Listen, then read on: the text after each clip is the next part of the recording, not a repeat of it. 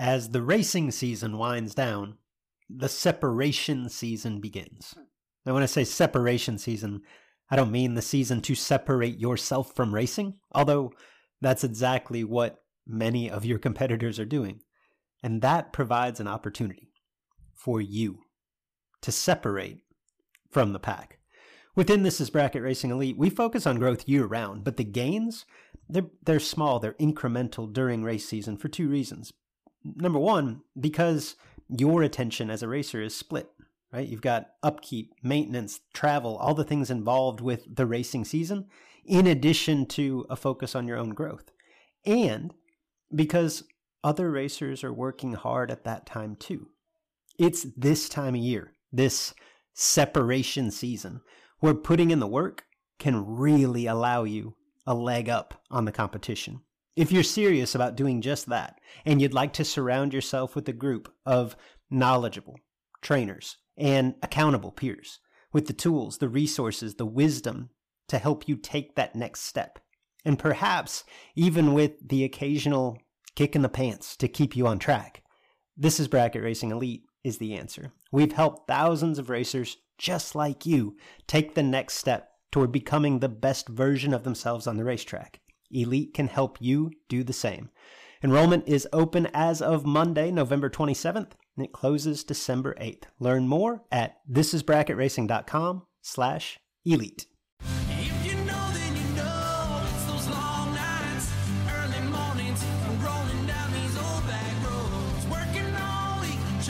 Wild Willie Fuel has partnered with the Sportsman Drag Racing Podcast to offer you, the racer, 20% off when you use the promo code LUKE, L U K E, at checkout.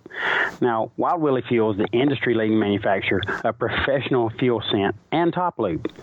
They have over 60 unique fuel scents. Wild Willie has just the products you need to set yourself apart from the competition. Everybody wants that good smell. They got from the industry's number one selling scent, ex girlfriend. How cool is that? To the brand new fragrance, Fruit Loops. Love me some Fruit Loops. You are sure to find something that fits your personality. Over 60 unique scents. Surely you'll find something in there. Now, Wild Willie fuel fragrances can be used in race gas, methanol, ethanol, diesel, or pump gas. You can put it in all different kinds of fuels. Their scents are compatible with carburetors, fuel injectors, O2 sensors, and catalytic converters. So stop by and check them out at www.wildwilliefuel.com and don't forget to use the promo code LUKE. L U K E to save 20% today. Guys, this holiday season, I'm giving thanks to our friends at Manscaped. Did I tell my extended family that I have the Performance Package 4.0 from the global leaders in below the waist grooming? Not to mention, it includes their Lawnmower 4.0 trimmer to tame my jungle and score brownie points for the in laws. Gift yourself Manscaped or the man in your life who needs it. Join the 4 million men, 4 million worldwide who trust Manscaped. Get 20% off plus free shipping with the promo code JED, that's J E D, by going to manscaped.com. Now, Manscaped has been busy, real busy, and they just launched their refined body wash and two in one shampoo plus conditioner. Now, both feature the Manscaped signature scent and will help unlock your confidence this year. And your boys and your body will be oh so fresh and so clean when you start off your self care routine. Manscaped has been busy and just launched their refined body wash and two in one shampoo plus conditioner. Now, both feature the Manscaped signature scent and will help unlock your confidence this year. Your boys and your body will be oh so fresh and so clean when you start off your self care routine with the ultimate body wash, shampoo, and conditioner. All you got to do is go to manscaped.com and put in the promo code JED, J E D, to get 20% off plus free shipping. Guys, it's 20% off plus free shipping. And all you got to do is go to manscaped.com and put in the promo code JED. Simply put J E D in the box. You'll be thankful this holiday season for the best gift of all from our friends at Manscaped. Your boys will thank you. Hello, everyone, and welcome to the Sportsman Drag Racing Podcast with Luke and Jed.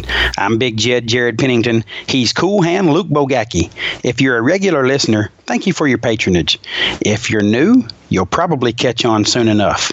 Our goal is to shed some light on the events, news, and issues in sportsman drag racing and the stars within it. Welcome back, or welcome to the Sportsman Drag Racing Podcast, where we sometimes discuss U.S. Olympic athletes, adult film stars, and sportsman drag racing. Big Jed, how are you? Luke, I'm well. I am well. I am. Uh, I'm not as good as you, coming off a, a great race weekend, but um, I'm doing good, man. Uh, it's been uh, busy at work, and uh, life in general is busy, and just trying to catch up on my rest after a huge week that we're about to discuss. But uh, other than that, you know, no complaints, my man. Hope the same for you. No complaints. It was a huge week. We've got a lot to unpack. Uh, we were both at Capital City Motorsports Park for the Great American Guaranteed Million. We've got a lot to break down from that. I will go ahead and open the show with the disclaimer, Big Jed. No timing blocks were injured in the recording of this episode. No T1000s were damaged. And uh, I think we can both agree it is much warmer in our respective homes than it was in Montgomery, Alabama last weekend. Woo! Yes. It's chilly. No doubt about that, Luke. Uh, it does feel good to be indoors and, and be in a controlled temperature environment. And uh, Montgomery was a good time. Again, we're going to talk about that a lot. Uh, by the way, I don't think you and I could have been parked farther away from one another. No, uh, no at the right. event. Uh, I believe we were at both the extreme ends of the facility and, and as far away as we could get. So I missed you there, but I enjoyed hanging out with you and racing and, and getting to watch you race. And, you know, that's, uh, again, it's always a good time. And, and that's, a, that's a highlight for me because we're such good friends and we've done so much stuff together over the years, which I'm very appreciative of. But the way you talk to me when we ended the show a little bit ago about how I shortchanged you and didn't give you your opportunity for shouts. Um, that's not indicative of the kind of relationship that I want us to have and that I felt like we had. So I, I want to publicly apologize to you because I know I caused that chewing. And um, I want our listeners to know that shouts won't fall in their normal spot by God, don't hang up until you hear Luke shouts, which were incredible, by the way. Uh, but don't hang up until you hear Luke shouts because they're really good, and and I caused them to get out of place, and I'm I'm saddened by my by my actions. Fair enough. All things Great American Guaranteed Million a couple of uh, NHRA Lucas Oil champs crowned since the last time that we talked, with a little bit of drama involved. And yes, at the very end, shouts. But first, Pete J.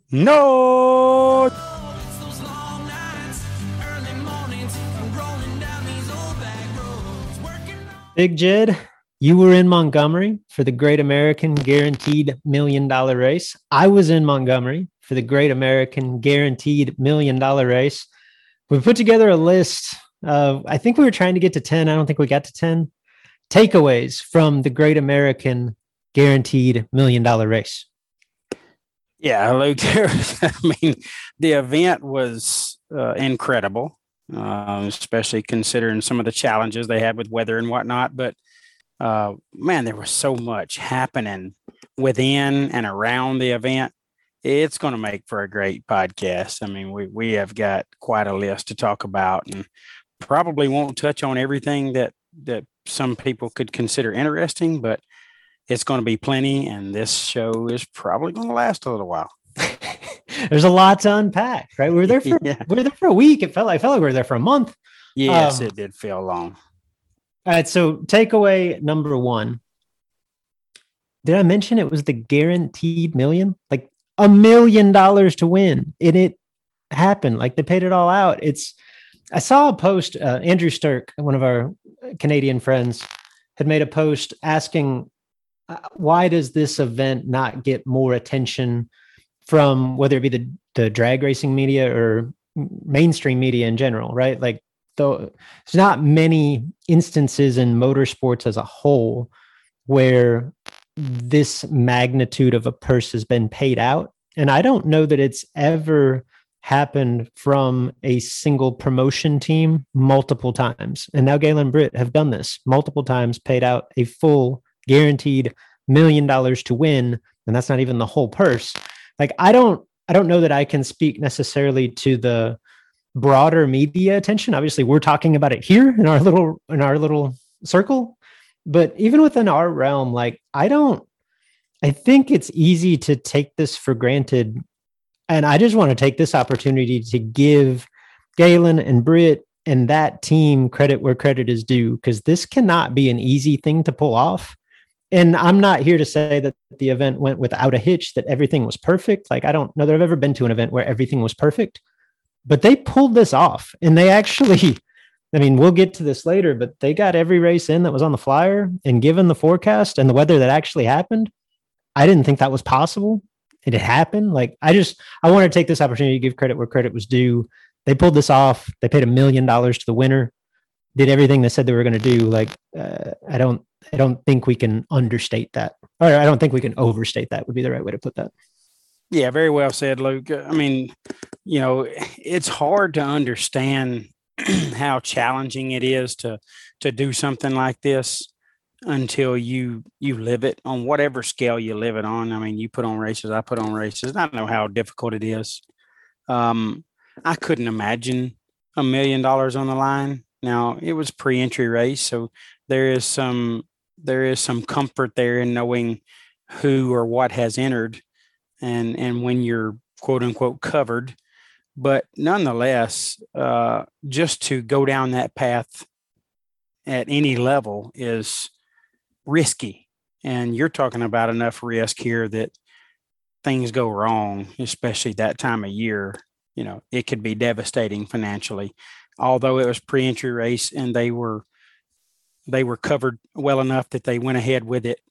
Um, you know, let's just say the cold set in, the rain set in, whatever, uh, things get disrupted or, or start having to cancel stuff it could be financially devastating. So that that was not clear for them. That the financial part of it was not clear for them till very late in the weekend. So again, just a, an amazing effort on their part. Uh, tremendous will to go forward with it and and do it when everyone said, uh, just it's not right. It's not right time this year. You'll never pull it off again. And they did it. And quite frankly, as a racer that was involved as well, I mean, I don't know about you, Luke. You you staged for some really big stuff, and you've accomplished a lot in the sport. When I rolled around the tower first round Friday, I couldn't help but think I'm about to stage against this sucker, and there's a million dollars on the line. I mean, I I bubble gutted just a little bit, so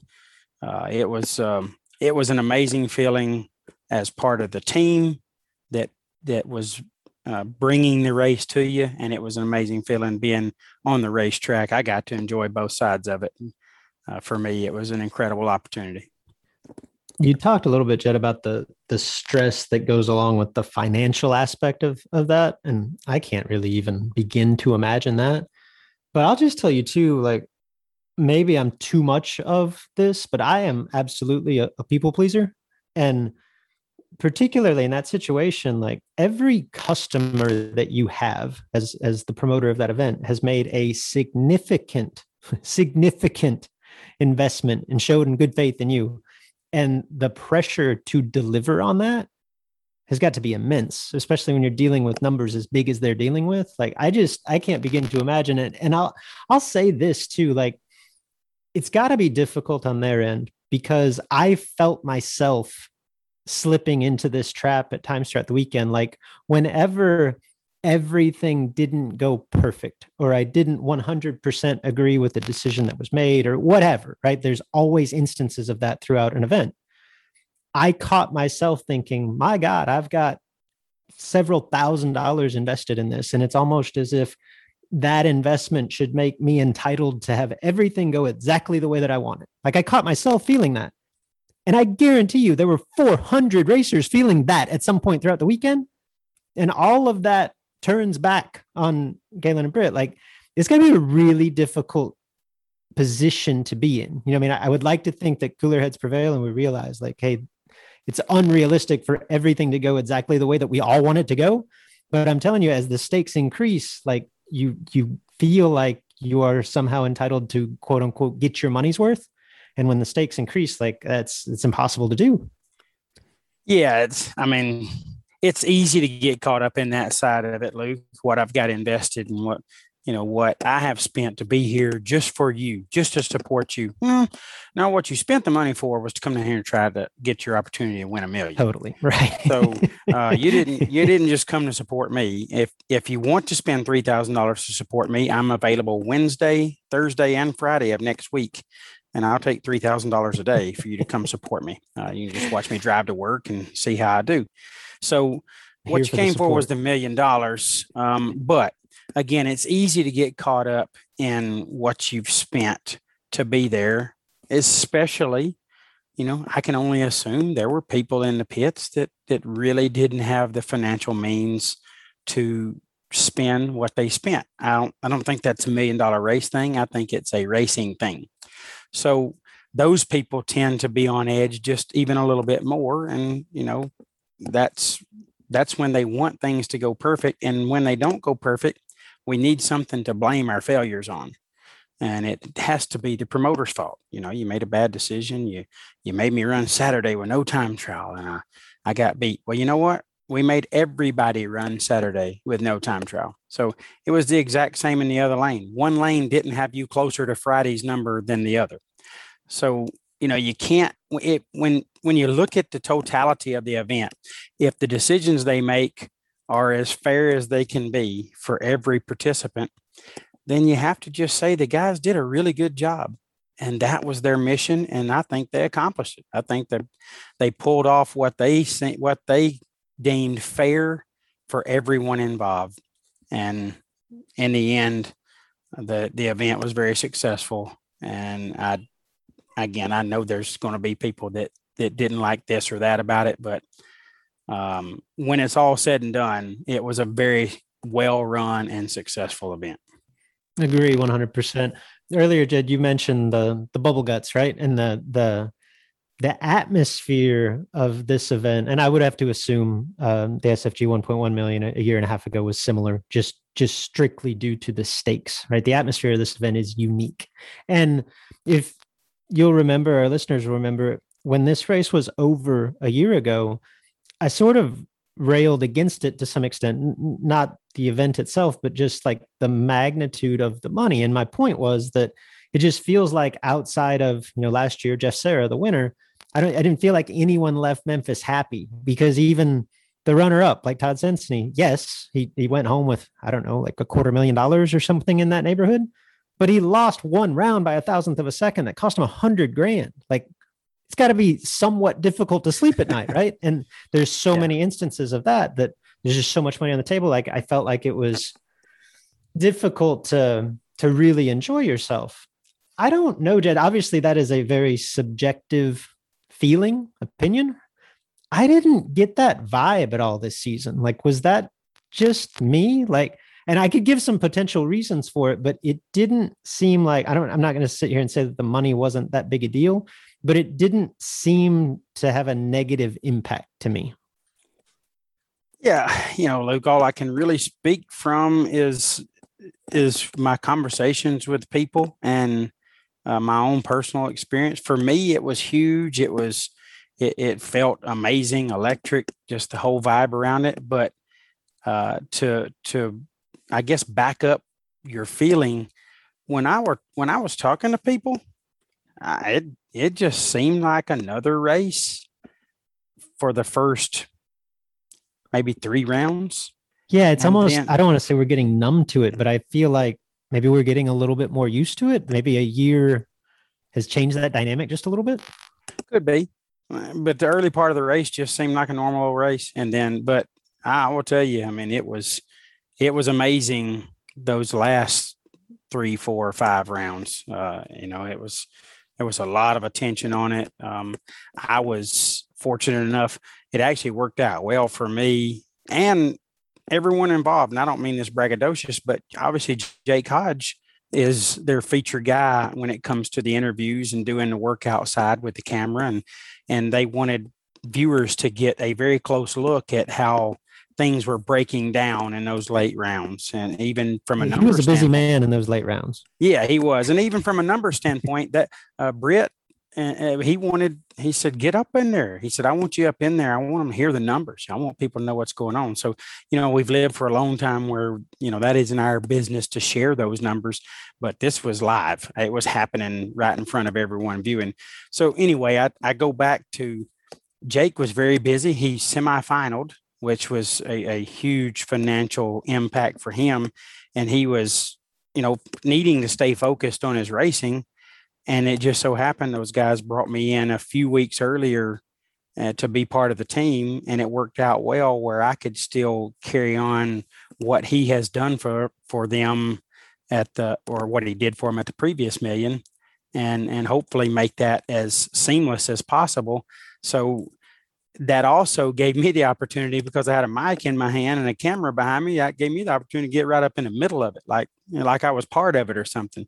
So it gave me a very close and unique view to it all, and it was um, it was incredible, Luke, when the when the money discussions were starting.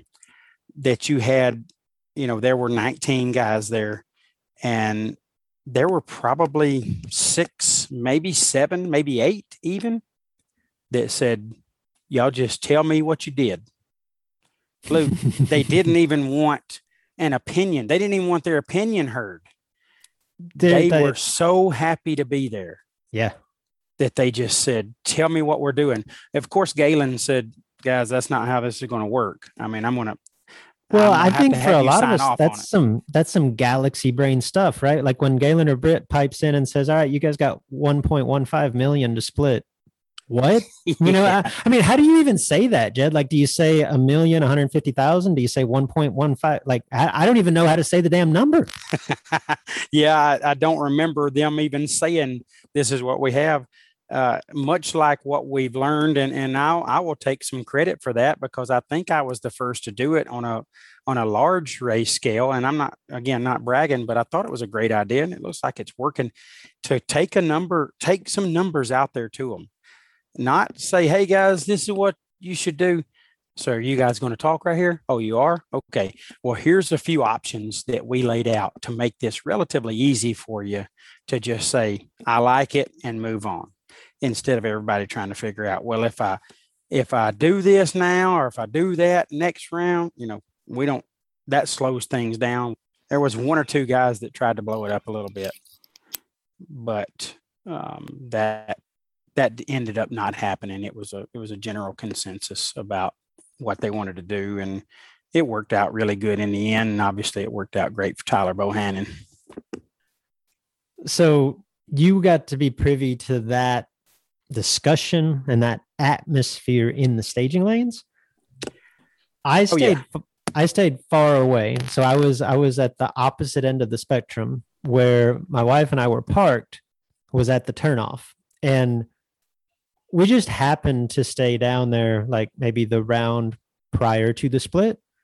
And i had i got so much pure joy in watching the reactions of the winners as they turned off the racetrack that i had to stay there the rest of the day.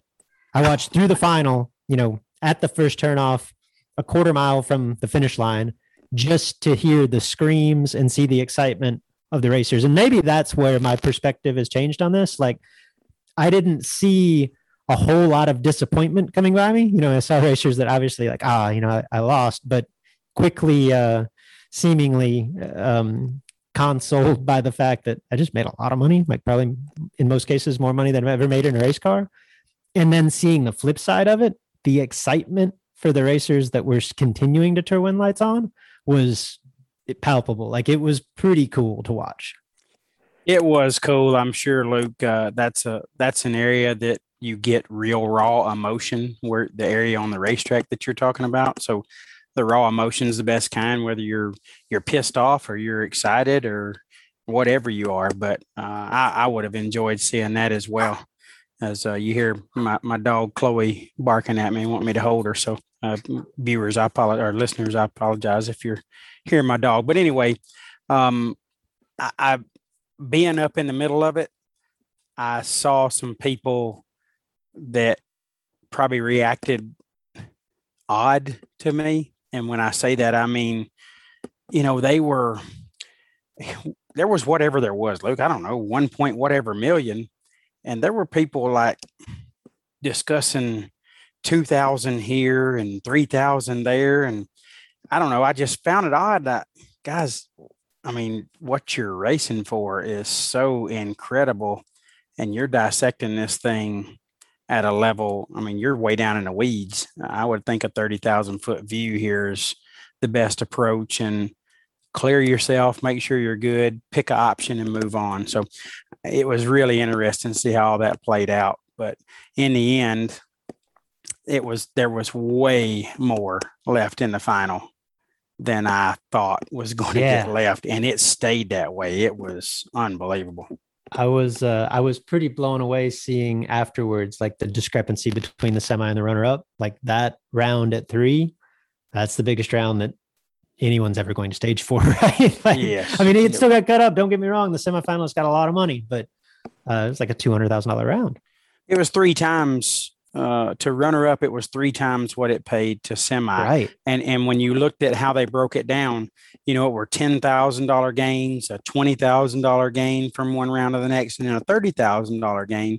And then you're talking about, you know, yearly income type money to semi, and then it went three times that to get beat in the final. I just thought, wow, that's that is some aggressive numbers to leave in the end. And I really thought they were going to talk, but obviously Champ had to buy run at three. There was no point in him having that discussion because sure.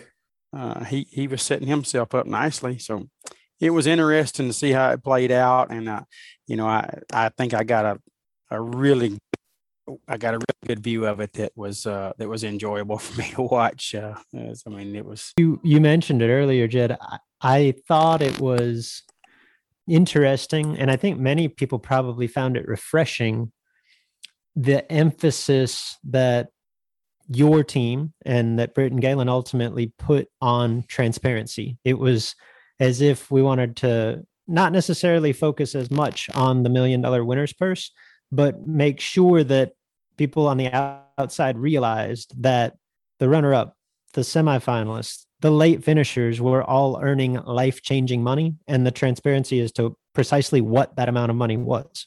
I'm, I'm, struggling here with my mute button. I, I, I, thought I was pushing it, Luke, but I'm not. It's just happening. So I'll keep an eye on it. But nonetheless, um, it was, uh, it was, I don't know. I mean, I don't know how to describe it really. It was, uh, it was unbelievable to me, uh, what, what they were working with.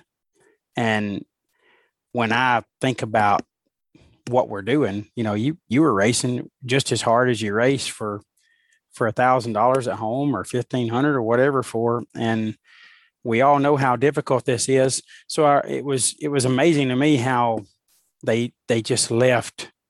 Obviously, you said life changing money, and it was life changing money in a couple of rounds prior to that, but it was really life changing in the final loop. And for those guys to leave that to me just showed an amazing amount of confidence in what they were doing on the racetrack uh, and and belief that they were going to move forward and get it done. Of course, everybody did late, late, late in the race. But when you talk about what they left in the final, um, and and I I got asked a few times, you know, what what would you do if you what would you buy if you won this? And I said my house. Well, I would have been able to do that with ease and still had life changing money in the bank. I mean, maybe enough to go and just help me retire. So uh, it was it was awesome to watch. I had a again, I had a unique view, a great view of it, and I enjoyed it thoroughly. But being so there it went again. Being so close to it, I felt like I'd been kicked in the manscape parts because uh, uh, there was there was a lot of money out there, and I was calling the laps, and I knew that I had raced. I had raced good enough to to be at that point in the race, but it just didn't work out for me. So I I might have been too close, close enough to that it it hurt my feelings too. All right. So takeaway number one is just the sheer magnitude of the money. Takeaway number two, and this is no news to anyone who was at Capital City Raceway over the weekend, but specific to the weekend, Saturday and Sunday, Jed, it was cold. yeah.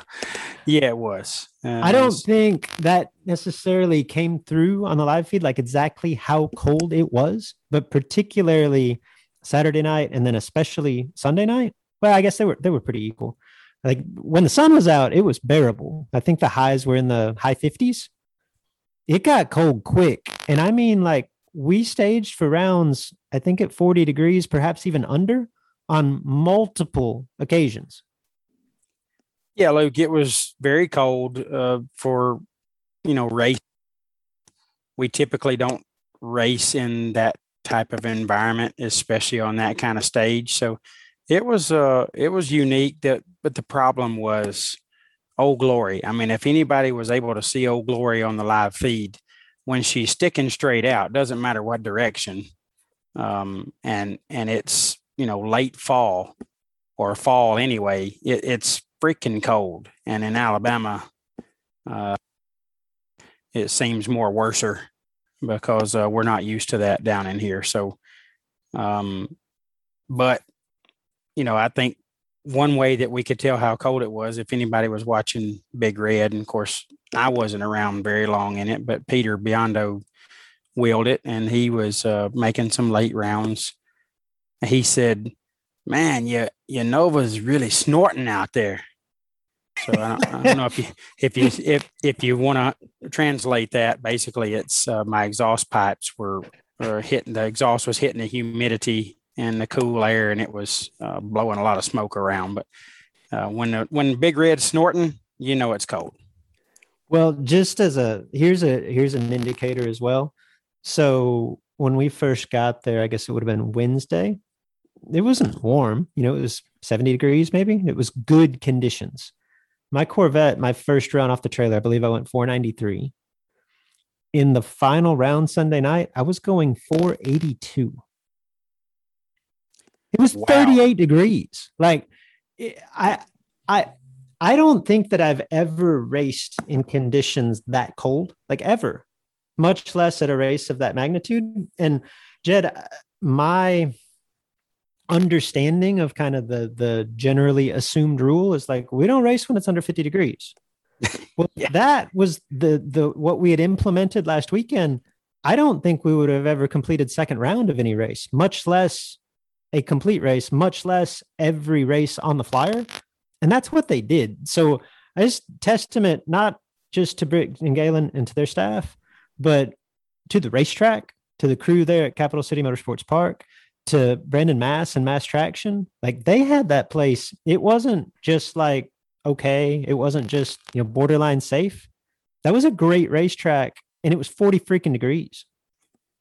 Very well said, Luke. That's a great point, and, and certainly uh, Mass Traction and the staff at Capital City Motorsports Park deserve some recognition for that because uh, I have raced there before in cool temps, as have you, and um, it, it that hasn't been the case. It hasn't.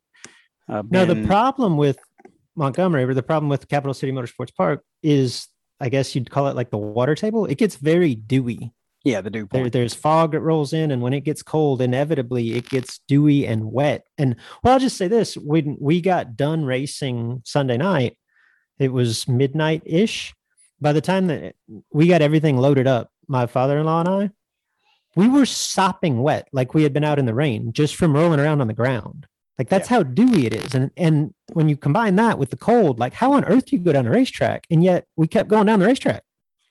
Yeah, like I said, mass traction, the folks at Capital City Motorsports Park, Luke, as being behind the scenes, you know, I was hearing those guys talk about it a good 10, 20, 30 minutes prior to a round ending late there when it got dark and cool. And, and they were saying, guys, we're going to hold it up for 10 or 15 minutes and we're going to do this and going to do that. And the pessimistic side of me was like, oh man, just 15 minutes without cars going down the track, and this is going to be devastating. Yet they did treatment based on their experience and their ability. And by George, I mean, just as soon as everybody would come back out for the next round, you know, there was a car or two that had trouble. That's going to happen in cool air.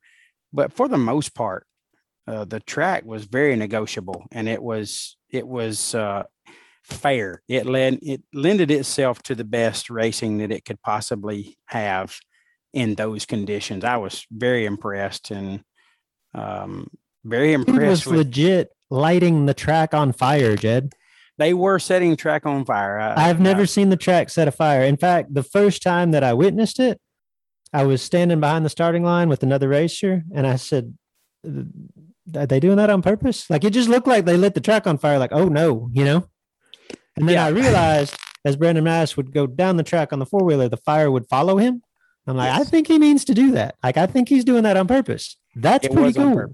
It was a yeah. chaser fire, and it was really neat what they were doing. I've never seen it, but man, it worked. I mean, those guys, every move they made was really not just some cookie cutter move. It was intentional for the conditions that they were being dealt, and it worked very, very well. I was very impressed with Brandon Mass and Mass Traction, and I was very impressed with your Charlie Stewart C7 Corvette, Luke. That's Holy as cow. much as I hate to say this, this is takeaway number three because, okay, it's cold and it's wet, and let's line up a dozen random cars in the pits and you pick them. Like, this is the car I want to go down the track in, or this is the car. If you did that to anybody there and put my Corvette in the mix, I don't think it's a top draft pick. I think it's the last pick. I'm going 480s in a buggy. it wouldn't it be the just, last pick because it's cool.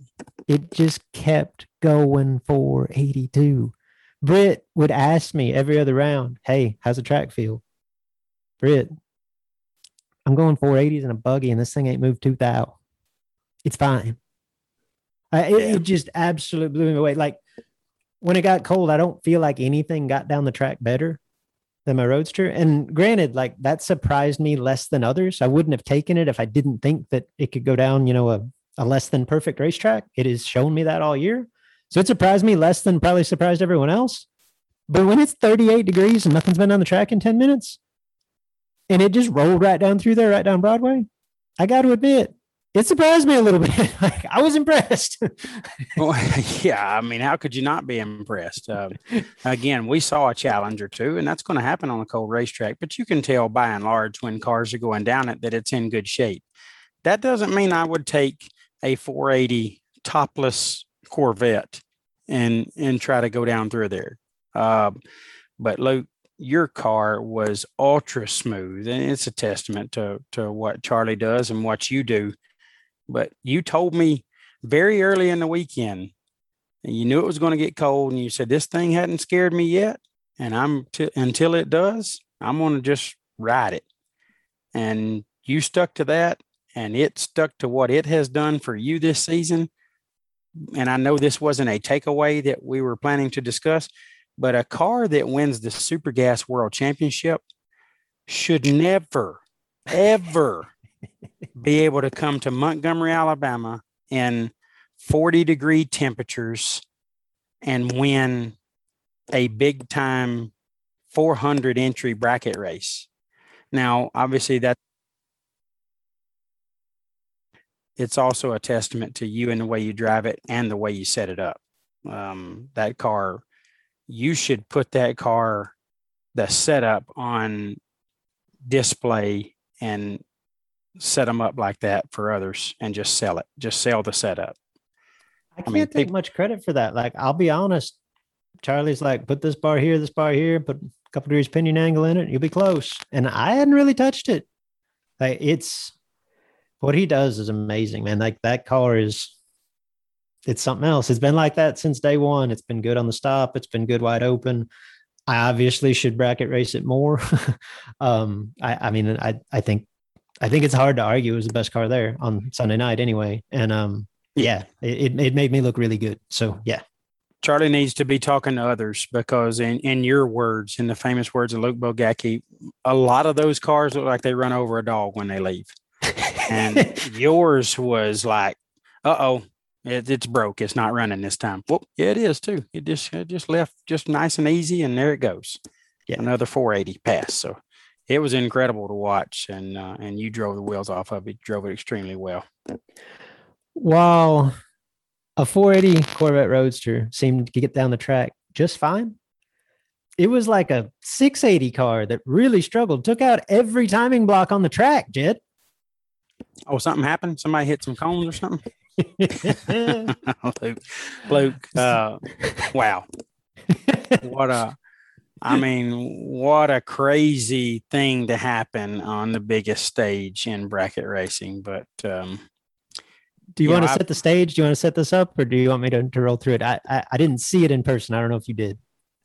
Uh, I saw it, but I didn't know what I was seeing. I was standing about three quarter track with Jimmy Tupper and his wife, and they're they're Canadian and they're super nice people, and we're just chatting about how happy they are to be here. And then, you know, uh, that that happened. But basically, what happened was Kyle Rumley pre-staged to the wrong dial in. He was dialed 663, and they had him in at a 633.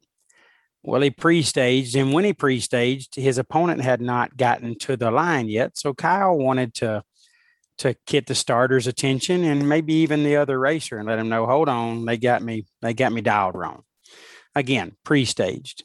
When Kyle's mind, he was, uh, you know, he was going to be able to hold things up because he was only pre-staged, and he felt like I'll be able to hold this up and get my dial in right.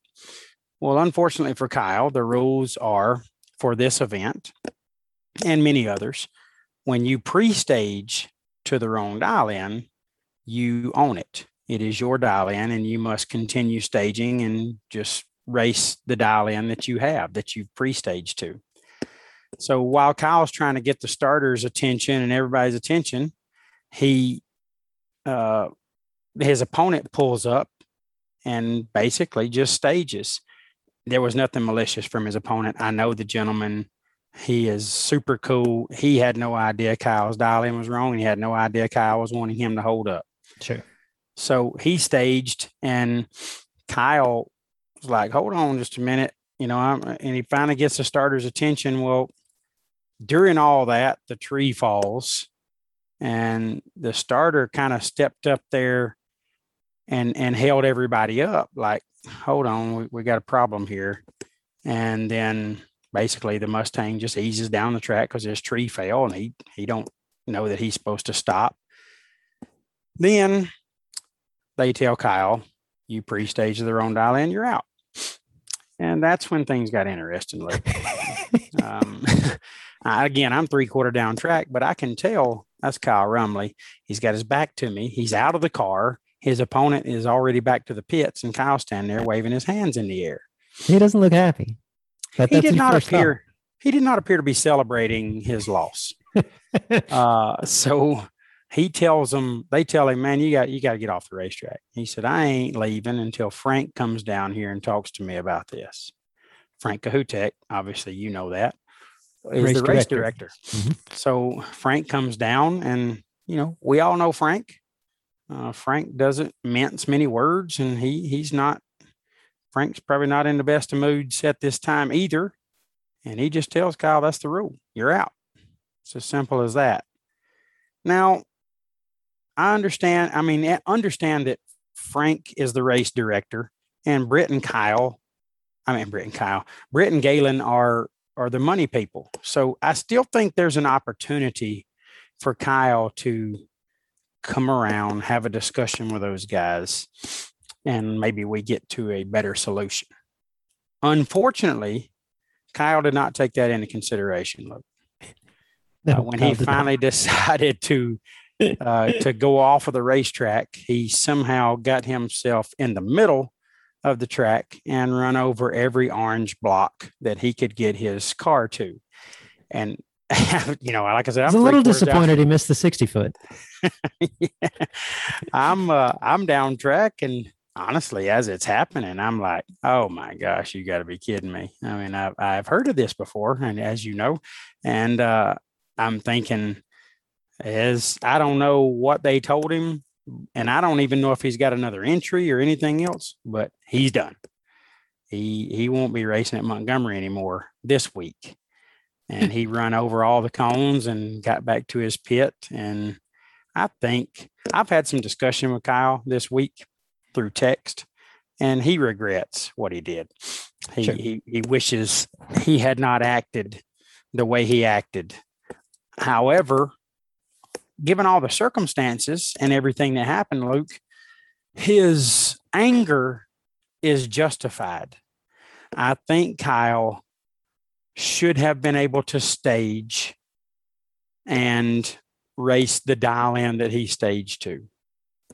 And I think it would have worked out well for him because his opponent was having a lot of trouble getting down the racetrack, uh, not getting down it, having trouble with his car, making a good enough run to stay lit the entire track. So I think Kyle uh, had an opportunity to to come around and get some kind of better resolution. I'm not sure he would have got to stage and race, but I believe that might have been the right thing to do. I not might have. I think it was the right thing to do would have been let them stage and race because the starter did step up and like hold on, wait a minute, hold things up kind of as the tree was falling and the the other car basically getting to go down the track. So I know I, you're, I you're saying that a, an appropriate solution would have been a rerun, but on the incorrect dial-in. Yes, Okay. Yes, I think uh, I think Kyle hadn't thought of that. Kyle pre-staged to the dial-in. By rule, he accepted it. Now, so, did did he not get the opportunity to stage, or did he just elect not to stage? Um. Yes. okay. He, fair. he was not. I, I, hadn't thought about it from this perspective, so I just want to work through it. Yeah. He was not staging basically because he didn't know the rule was once you pre-stage, you bought it. Honestly, I'm not 100% sure the starter knew that. The starter got wind of what was going on that he had the wrong dial in and I believe was intending to hold things up, but it was too late. The race yeah, had already taken place. It's a sticky situation because on the one side, like you could very easily argue that Kyle Rumley had has no recourse here. Like it was clearly stated on the flyer that once you pre-stage, you accept the dial-ins. It is what it is, right? Like it's a it's a crummy way to lose, especially given the stakes. But that was a clearly stated rule. Now, where it gets sticky, to your point, is the starter's response makes this questionable. But I think you could interpret that one of two ways, right? And it's really like what came first, the chicken or the egg? Because watching the the the replay of it, the starter doesn't get involved until Kyle's pre-staged, his opponent's fully staged. And Kyle is obviously trying to get the starter's attention, right? I think he's even beeping the horn, waving his arms, etc., right? Because he knows his dial-in's wrong. And so the starter reacts to that. Well, is the starter stopping the race because he realizes that the dial-in's wrong, or is the starter simply reacting to Kyle's panic like that could be something's on the racetrack in front of him, right? And the the obvious reaction is, whoa, whoa, whoa, hold him up. Whereas if he realize that it's a dial-in issue, knows the rule, like he's not going to get involved at all. Like I, I, don't know, you know what I mean? I don't know what was going through their their sure. individual minds. In the end, it sucks. Like it's an awful way to lose. Second round of the million dollar race. But to your point, I would have to agree, Jed. Like if he and and well, let me let me touch too a little bit. You you mentioned the the Frank Kutek aspect of this. Like people have said and will say like maybe Frank's not the guy for that conversation because as you and I know, like Frank can be a pretty abrasive dude. I think he is the perfect guy for the race director role because like you have to be willing to be a dick. You know what I mean? Like you you you yeah. have to at some point dig in dig in your your heels. Now maybe this wasn't the time to do that, but that's what you can expect out of Frank. Like that's what you're paying him for, right? And so Frank goes and makes a decision. And I'm sure, just knowing Frank's personality, that it wasn't sugar coated at all, right? And I'm sure that that was the catalyst, or at least part of the catalyst for Kyle's response and, and action. Now, to your point earlier, like it's a shame because had he been able to, you know, accept this or whatever and go down the track and then come back and have a, a, a conversation, I don't know what comes of it, but I would I would be willing to bet that like worst case scenario for Kyle Rumley, it's like, hey man, you lost, that sucks. Here's your entry feedback. You know what I mean? Like maybe there's a rerun. I don't know. I, I think I'm confident that there's something done, but obviously once you take out every foam block on the racetrack, the chances of reconciliation there are pretty well out the window. Yeah, and his car was still left with another driver. I heard that. Yeah. In the 80k, and uh, unfortunately, that wasn't going to happen either. So his driver had to find a new ride, not you know second round of the 80k or third round of it. So That's it a was a, it was a tough a spot. Beat. Can, can we get is it Taylor Bowling? Does Taylor Bowling get this week's bad beat? Maybe, maybe Taylor does get this week's bad beat. but all in all, it was um, it was a, a it was a reaction that Kyle wishes he hadn't done. Sure. Um, and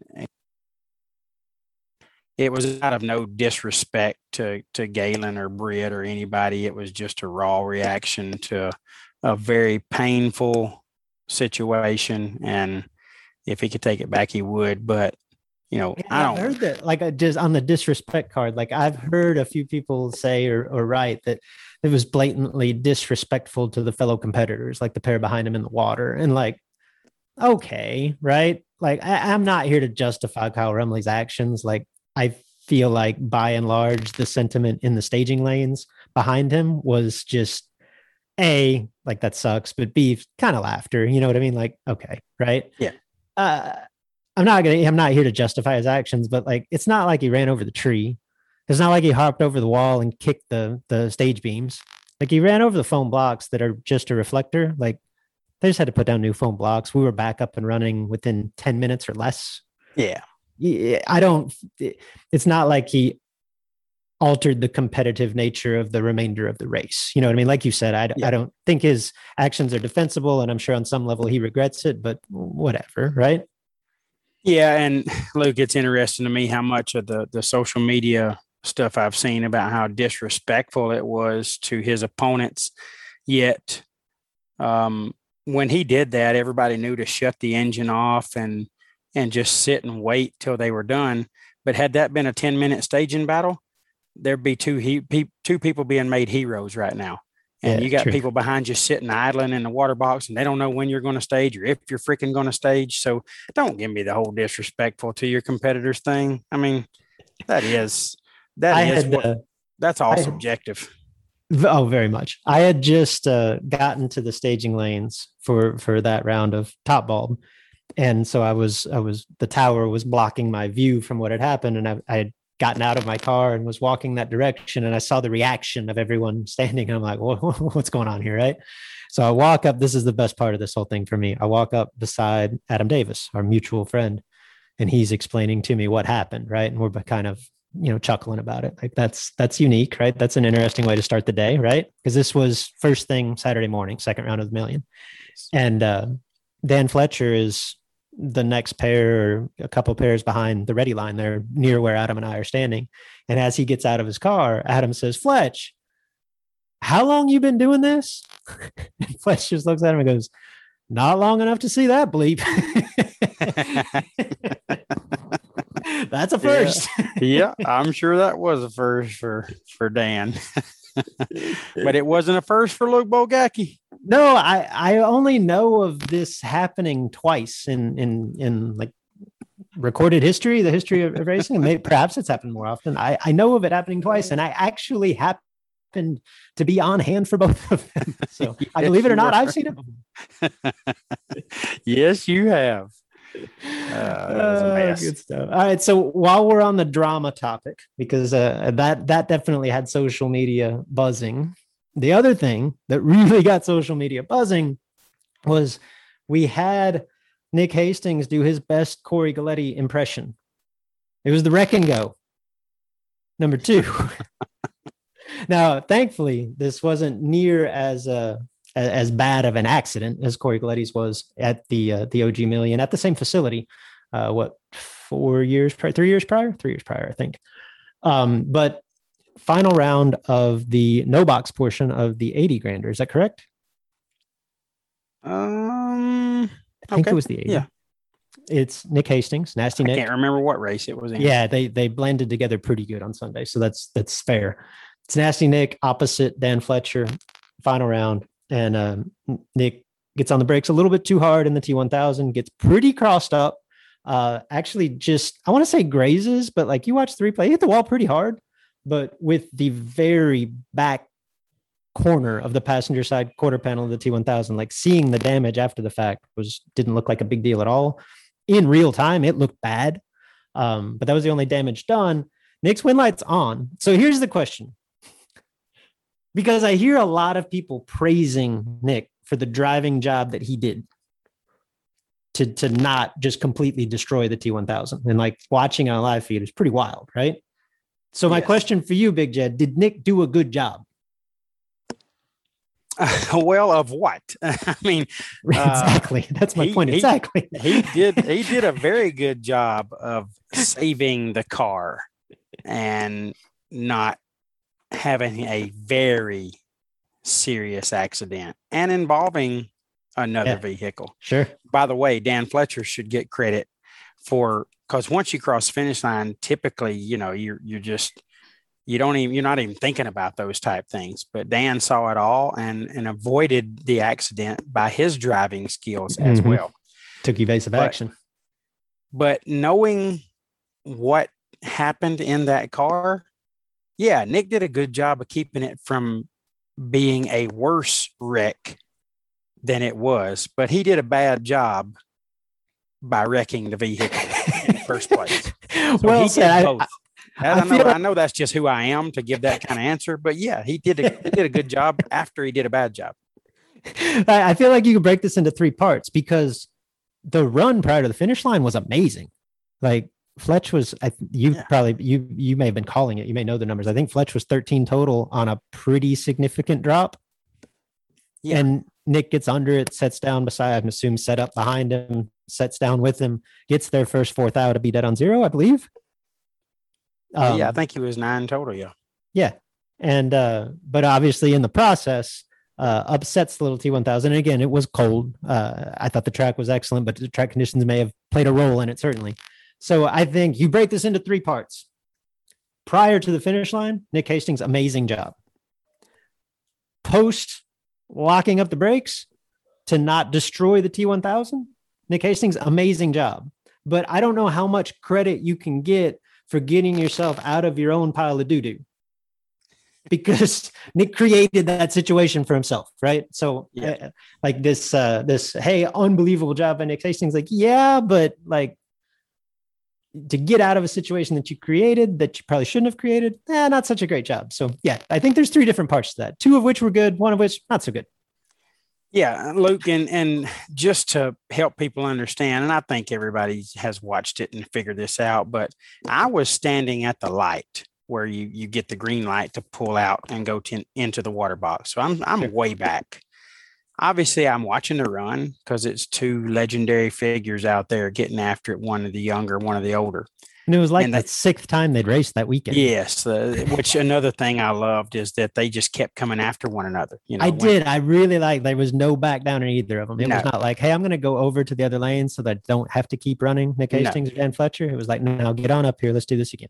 neither switched lanes and they they knew what was coming when they come around the corner so incredible run where both of them made uh, an unbelievable lap especially swapping feet. And then when nick got sideways and go, went over and hit the wall as you said the damage to the car doesn't look anything near like what i thought it was going to look like. I thought the side was knocked off of it. And then when he hit the wall, I'm thinking he has just hit the wall hard as hell. And then the thing goes wide open and it's coming back across the track. Well, when that happens, immediately I think he's knocked out and he's on the rug, and this is going to be horrible. It's going to end the race. Yet he was doing all that.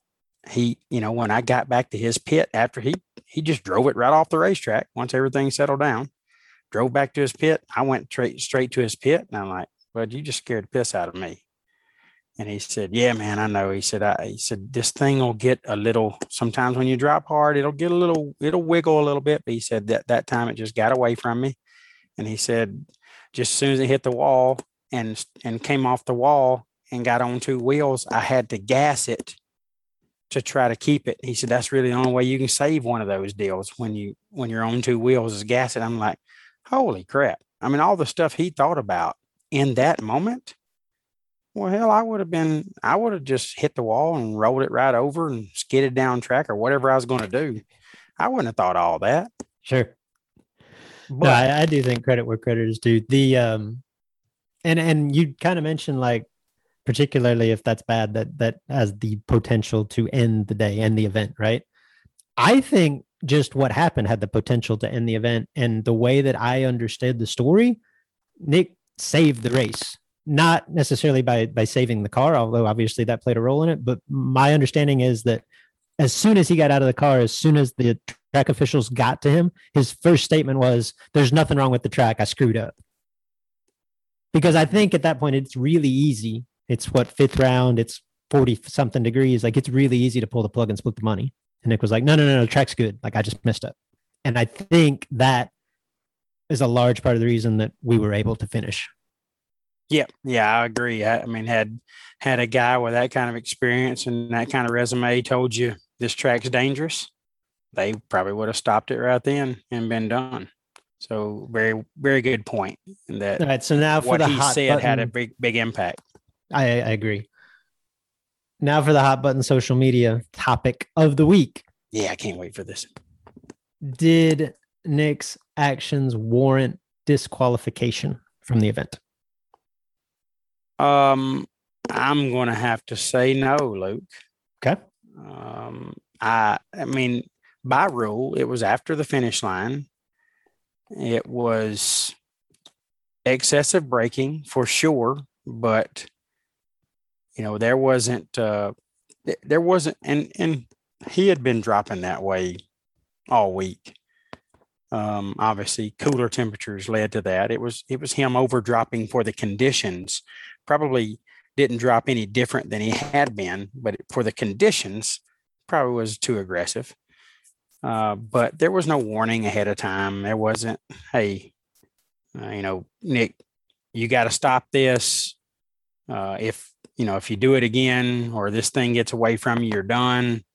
You know, had that conversation taken place, I'd feel differently. But based on all the the circumstances about him and what his driving style was for the week, um, I'd have to say no.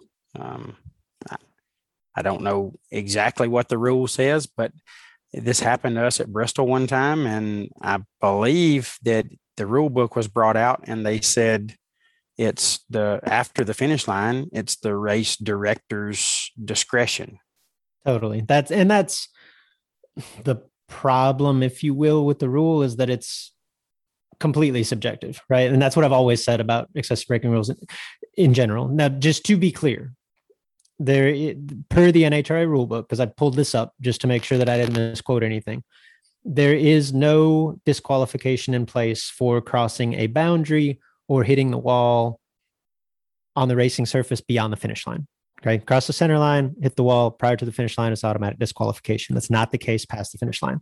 Now, however, there is a rule in place for excessive braking, but again, it's extremely subjective. So, as it reads, is this quote from the NHRA rulebook anytime has been judged that excessive braking has resulted in the loss of control that results in contact with the guardrail and or light fixtures or crossing the center boundary lines including past the finish line the contestant will be disqualified okay so if whoever's making this call subjectively determines that excessive braking is the cause, then that is technically grounds for disqualification. I think we can all agree that excessive braking is probably the cause here, but how do you again it's it's so subjective like that's the problem with the quote unquote rule right so we've discussed this before and and and i've and I've basically said repeatedly, like, look, you can't legislate excessive braking out of the sport, right? Like,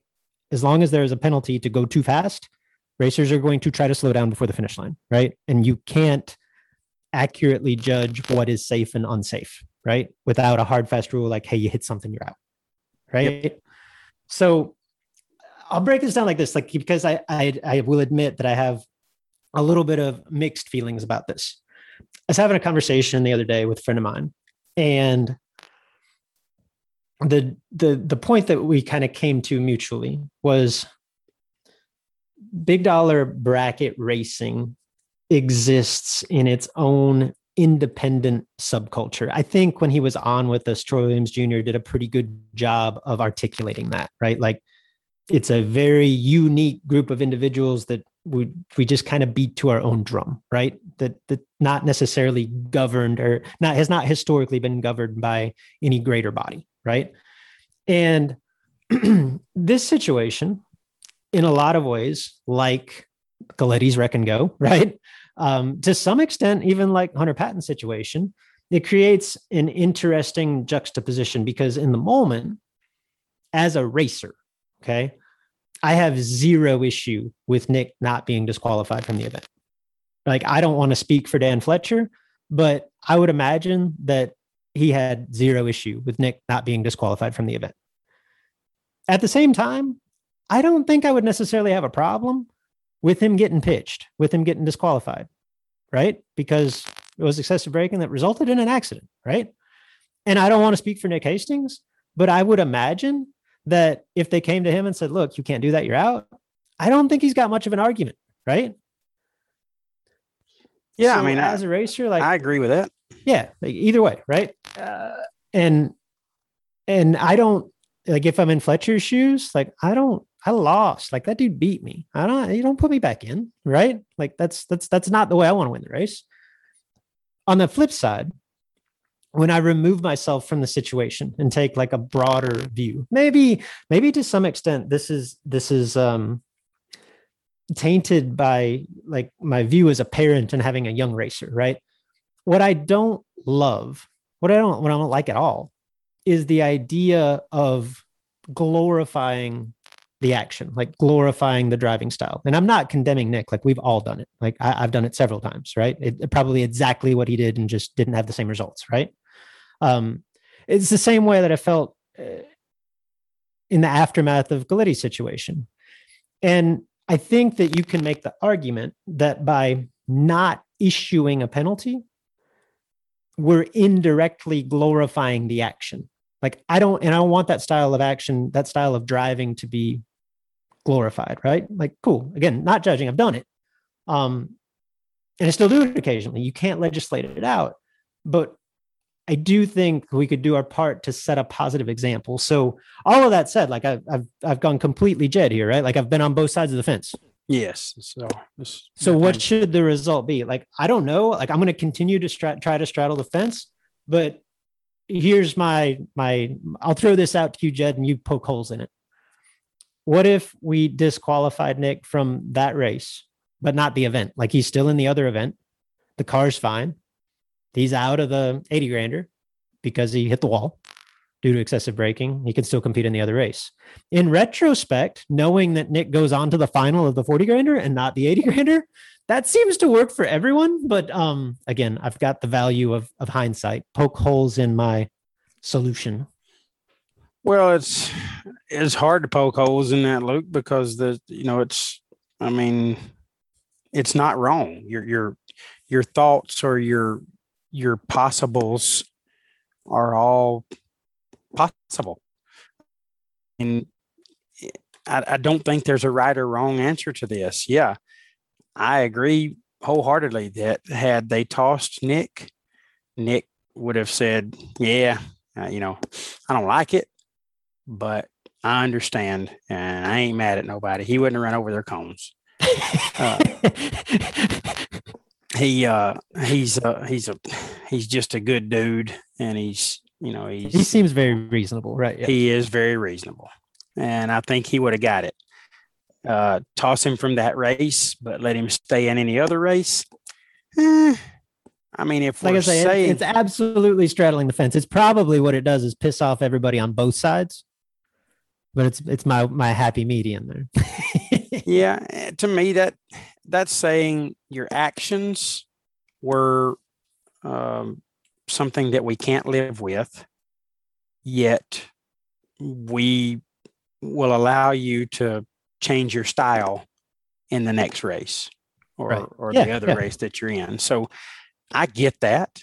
I think all the subjectivity to any of these solutions, uh, it, it, will remain in our sport forever.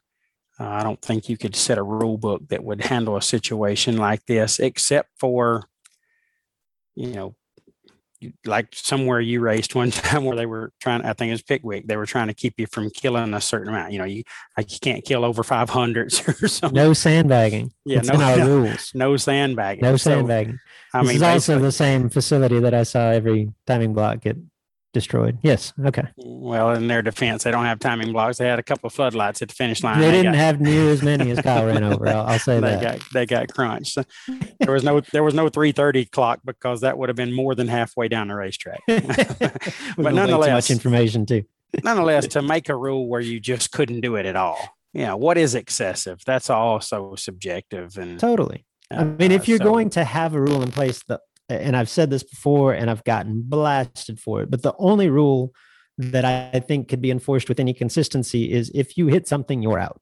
Well, if that's the rule, then Nick broke it. But again, that's not necessarily the rule. That's just my uh, the the quote unquote perfect, if you will. Like the only rule that makes any sense that you could accurately police would be that. Yeah, and again, I have seen people that didn't drop that hard that that you know something broke on the car and True. got it in the wall. So who's the only time that- I hit the fence was absolutely a result of excessive braking, and I will tell you to this day, it was 20 years ago. My opponent dropped way harder than I did, and if he hadn't, I wouldn't hit the brake so hard. well, the only time I hit the fence was at your event, and it had nothing to do with brakes. Uh, I had my foot on the brake, but it was way too late. It had already broke and was sliding, locked up. So, you know, uh, that was of no fault of mine, but I was still out. Let's move on to happier subjects. Is it did did, did we leave anything hanging? Anything unchecked on the on the Nick Hastings situation? Nah, I think we straddled that fence really nicely. I did my best. Yeah, Learn, I'm learning. I'm learning. Proud of you. All right. So we're an hour in. Let's talk about the finalists. Happy times. The runner up first, Stephen Champ McCrory.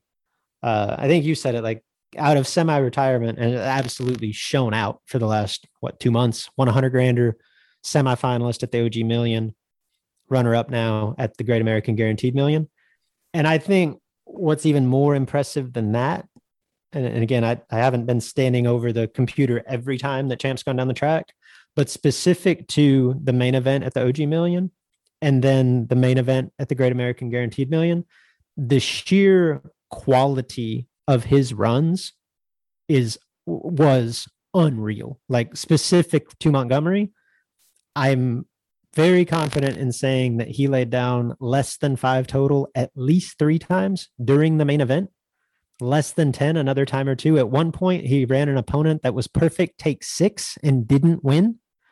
And that was just kind of par for the course for the runs that Champ was laying down. Like he was sick, sick, sick, which was just like same book new chapter from South Georgia. He turned it red in the semis there, but was nasty, nasty, nasty throughout to get to that point. And like I say, just the sheer quality of runs. And it's one thing to lay down like 15 or less every run, like that's really impressive. But to be like five to 10 or less to set up that tight and keep making those laps, I was I was blown away. Like back to back to back, one of the more impressive performances that I can remember.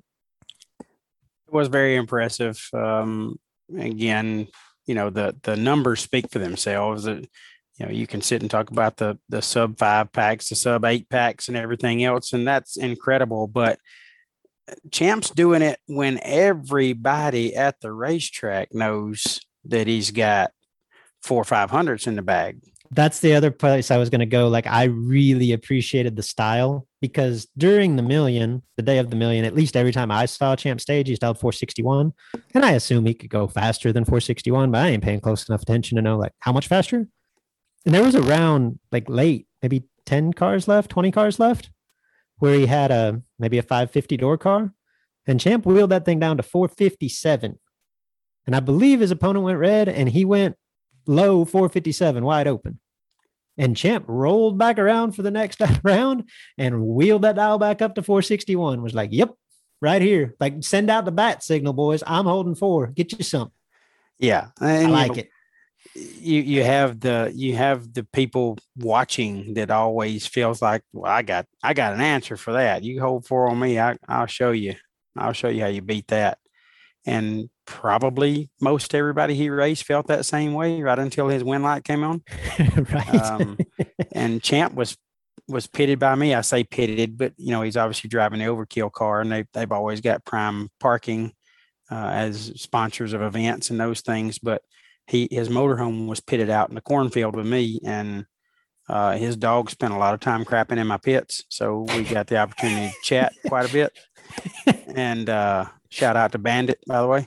And um, Champ's just in a really good place in his life. I mean, he's, I think Champ's performance is a successful business venture for him. You know, he's in love. He's not racing every week or much at all, uh, just enjoying life and taking vacations and those things. And I'm, you know, he's always been a great driver. He's been a great driver for well over a decade.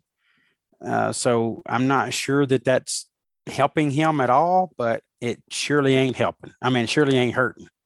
So you know, I, he's he's just making awesome runs. His equipment's good, and Champ made a few bucks for him and yes. Okie Dokie in the last uh, six eight weeks.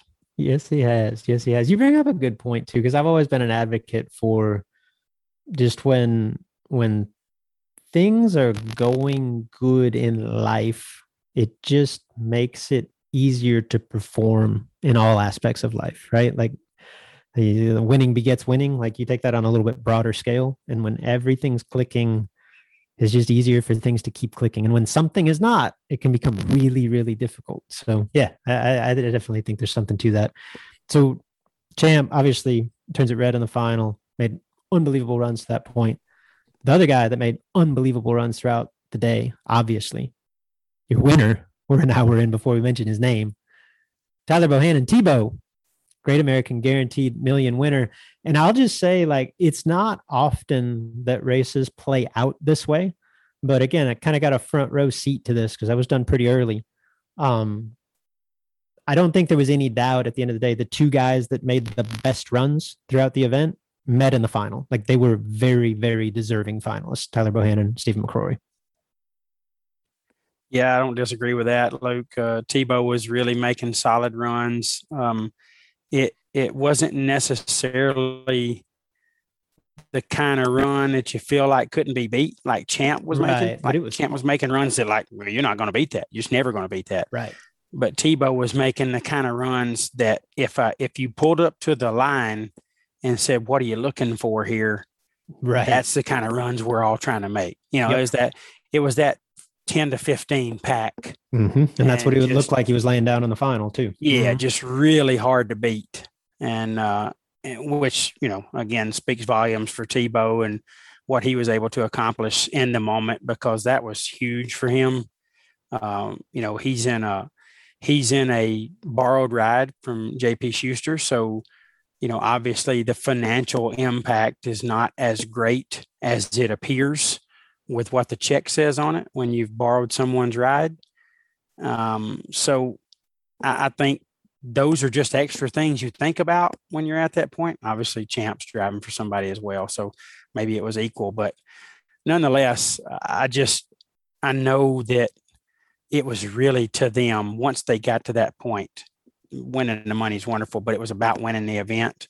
And when you when you look across and you see you got champ and you know you're buddies with him and you know what he's done for the last couple of months and he's doing that again today and you've got to go out there and beat it that's just added pressure luke. You're racing for the million dollar check and the belt and that amazing moser and weld trophy that they had and all of the attention and the limelight. You're racing for every bit of that. And don't tell me you're not thinking about it And by God, Tebow went out there and got it done. Champ did turn it red, and he actually bumped down instead of bumping up. Uh, he meant to bump up, and he bumped down, but he was still going to be red by a few thou. Oh, wow. But none, nonetheless, uh, Tebow executed, as you said, was making a very good run in the final and was going to be a handful. I don't care who was in the other lane. And uh, just kudos to him. And another thing he did extremely well was articulate what he was thinking and what he wanted to accomplish uh, throughout the interviews in the late. It's a great interview. Yeah. Yeah, he articulated that extremely well, which when that's happening, you can just tell where somebody's at mentally. And he was strong. I mean, he was super strong mentally and was executing well and articulating his thoughts well. And I think, you know, the right guy ended up getting the getting the final win like it was just meant to be and and Tebow deserved it and earned every bit of it. Yeah, 100%. Like kudos to Tyler Bohannon. Eh, he I think fair to say like he uh he left after winning the million to that point uh, he made more runs down that track than anyone. He was runner up in a in a gambler's race, like was going rounds in every event, and basically, seemingly without fail, making that run that you talked about, like repeatedly laying down ten to fifteen, like runs that are absolutely what most of us are shooting for, and really, really difficult to beat, driving the wheels off of that thing. I did think it was, it was actually like somewhat predictable if that's the case. At at 20 cars, my wife and I picked a horse, right? And we picked Champ and Tyler.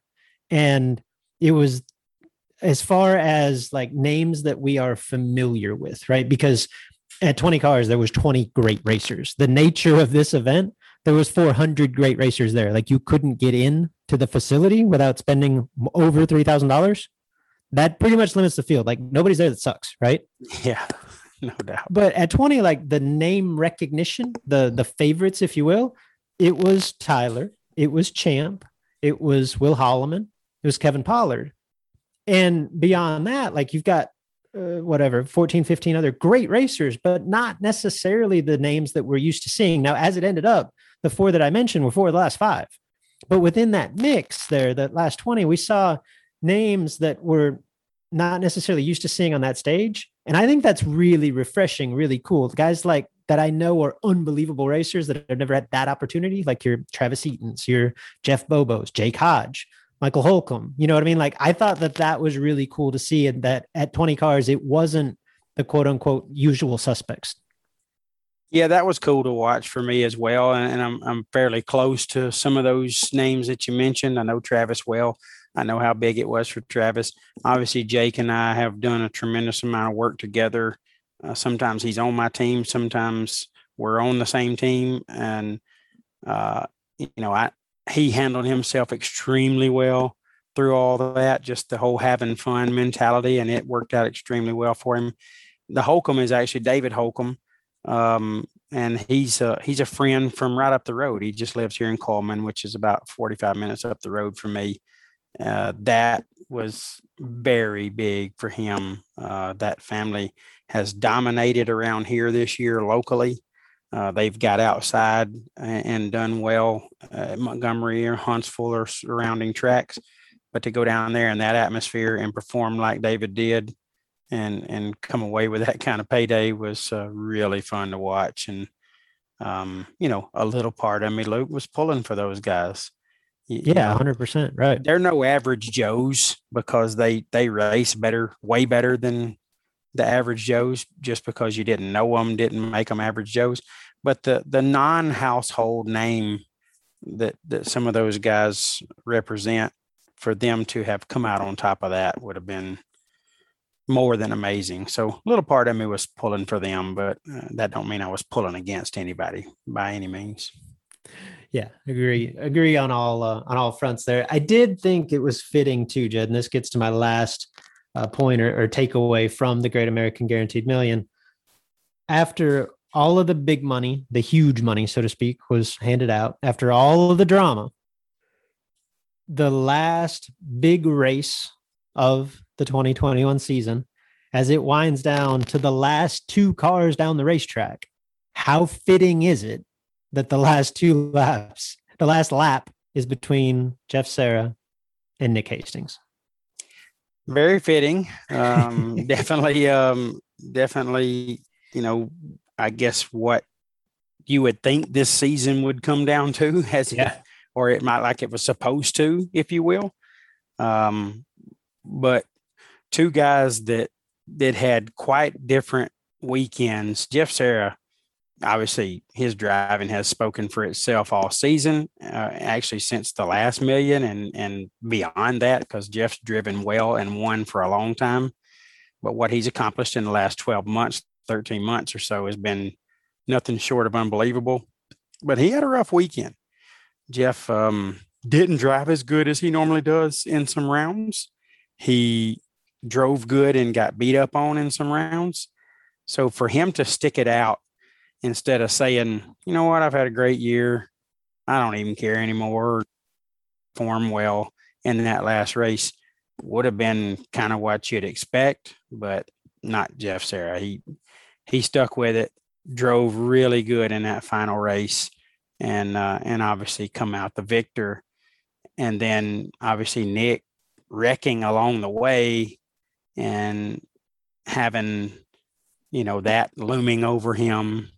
And I, I, didn't really get to watch nick much after the accident luke but i would assume it changed his style at the finish line.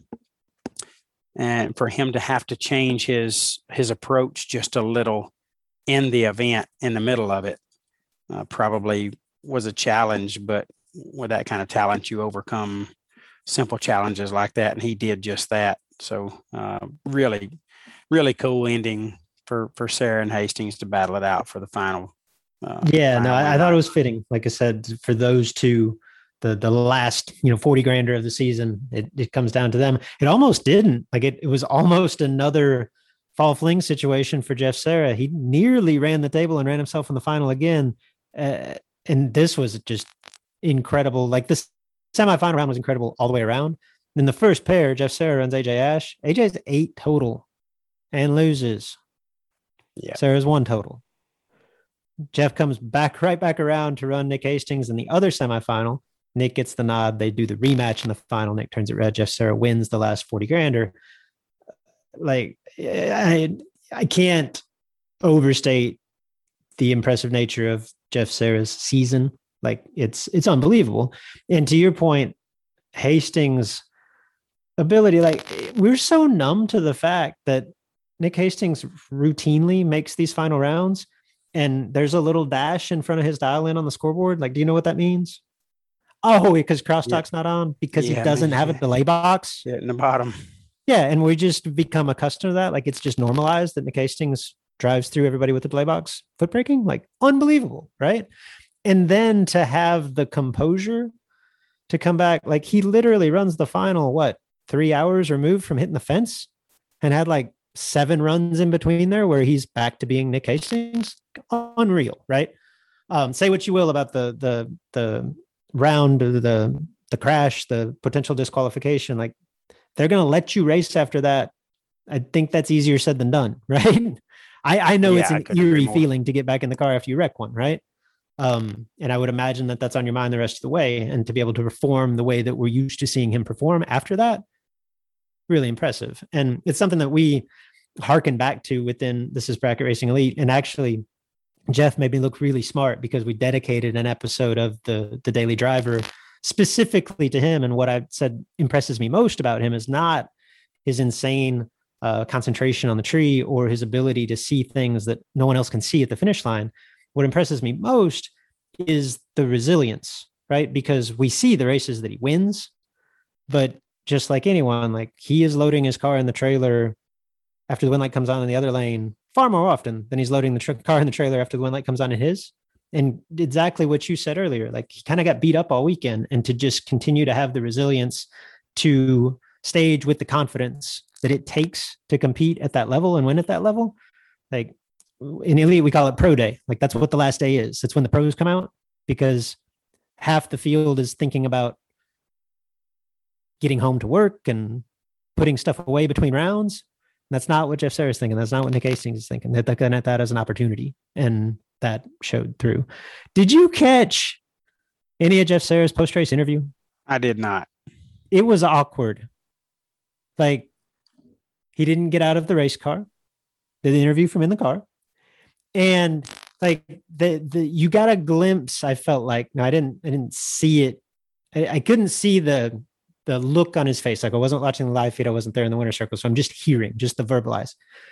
But you got a glimpse into the intensity that makes Jeff Serra Jeff Serra. Like I think the question that Jake asked him was about that semifinal round with AJ. He's like, "Hey, in the semis, your opponent was uh, eight total, and um, you're one dead zero, taking seven. Like, is that all skill, or is there a little bit of luck involved?" And it was this silence for like long enough that it became uncomfortable. And then you just hear Jeff Serra's deadpan. I saw all of it. like and I like I say, I couldn't see his face, but I did not get the impression that it was tongue in cheek at all. It was like, yeah, I meant to do that. I took seven. I, I kicked his butt. Like, what do you want? And I was like, whoa, cool. yeah, no surprise that that you know whether he saw it or not that he felt like he did. There's no no surprise at all. So uh, I, I think um, you know obviously Jeff uh, Jeff's had performed extremely well and, and had an um, an amazing, beyond amazing, once in a lifetime season. So probably as you mentioned earlier, uh, winning breeds winning, and you know I think that you just feel like sometimes you see it whether you did or not, and that's he probably was not telling an untruth there. He probably really felt like he saw it whether he did or not. I I'm I'm a believer. I, I don't think he felt like he saw it. I think he saw it. I think he did too. I mean, AJ's going 570, so it's not like he blew by him at a you know an extra 40 mile an hour or nothing. So, right? Yeah, nothing like yeah, that. He, but I'm just that. like, I know it's not every run, but every it literally, I watched him do it three times. And it's the only time that I saw Jeff Serra compete against slower door cars on the weekend. I watched him run like a couple of 640 cars in AJ, and that seven, and, and he never changed that dial in. Like he's going plenty under. And that seventh thou against AJ, the most I saw him take. Wow. Really impressive. It's unreal. That is impressive. Wow. Uh, I see that that uh, Mark added to the uh, the the agenda here, like the takeaways from the million. What about the converter change competition? I can't believe we didn't talk about it. I'll admit, Jed, at least from the outside, the converter change contest was a little bit of a letdown just because there weren't eight entrants. There weren't four entrants. There were only two people that agreed to do this. And I think the reasoning behind that is because it became pretty apparent that Johnny Ezell was going to enter and that no one else had a chance. yeah, I think most people knew that. Man, his that that hardtail car, his uh, Lord of Mercy, Luke, it it looked like the the transmission looked like you could stand in there and pull it out. It looked like there was so much room. There wasn't no crap on top of it or around it. I mean, it was it was like this car was built for converter change competitions. It was. It's absolutely perfect for the job because it's a it's a solid or slip joint car, right? So it doesn't have a drive shaft, got a, a slip collar, and it didn't have blowback bars on the transmission. So it's literally like take the slip collar loose, converter bolts, bell housing bolts. That's it. and Look, Johnny did it. Like I wasn't up there. I, were you calling the action? I was not calling. I was watching it on the live feed. I was in the tower while Jake was down there with him. Now, uh, Montgomery uh, Capital City Motorsports Park has built a shop outside of the the area where you are staged to pull into the water box. They built a really nice four bay shop. Luke, I don't know what that thing was. It looked like it was about 80 feet, 100 feet long by big, yeah. 30 feet deep. It was big, real big shop. It rained. It it halted the racing action for the evening. So they they've got the converter swap people to go in the, the building there and do their deal. So that probably impacted it. Uh, Johnny being in it impacted it. It didn't get to happen as it was scheduled at the time. It was scheduled for Wednesday, got moved to Thursday. That impacted it. Ultimately, there were two people. There were Corey Costin and Johnny Ezell. I didn't get a chance to talk to Corey ahead of time. I talked to Johnny. Johnny, how long is this going to take you? Uh, I don't know, Jed. I mean, it'll be less than 10 minutes, but I don't know how. Johnny, you just said less than 10 minutes. Yeah. Yeah. I do and he was like, you could have a team of three. He was essentially by himself, right? Yeah. He had, uh, they, it was two of them. Um, but he, he was so confident. And I'm like, Johnny, that's not even possible. And he said, Jed, I do it all the time. I've done this a thousand times. It's going to take me less than 10 minutes. I'm like, okay, dude, if you say so. Well, it took him 10 minutes and 11 seconds to win it, but he had to charge the battery for well over a minute of that. He finished in eight minutes and some change, Luke.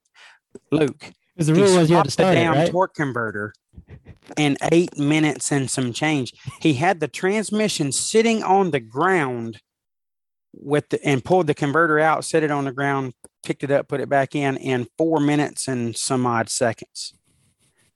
Do you understand, Luke? It takes me four minutes to fix a bowl of cereal. this son of a buck had his transmission on the ground with the converter out of it. And there was, it wasn't like bolts loose and this thing falling out of it. It was like it would go down the racetrack. And he rolled it in there, had to jack it up and everything, and had the damn transmission out in a little over four minutes. I was blown away.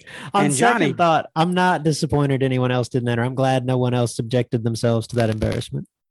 Poor old Corey Costin was working his full head off. He's got a radiator sitting on top of the transmission.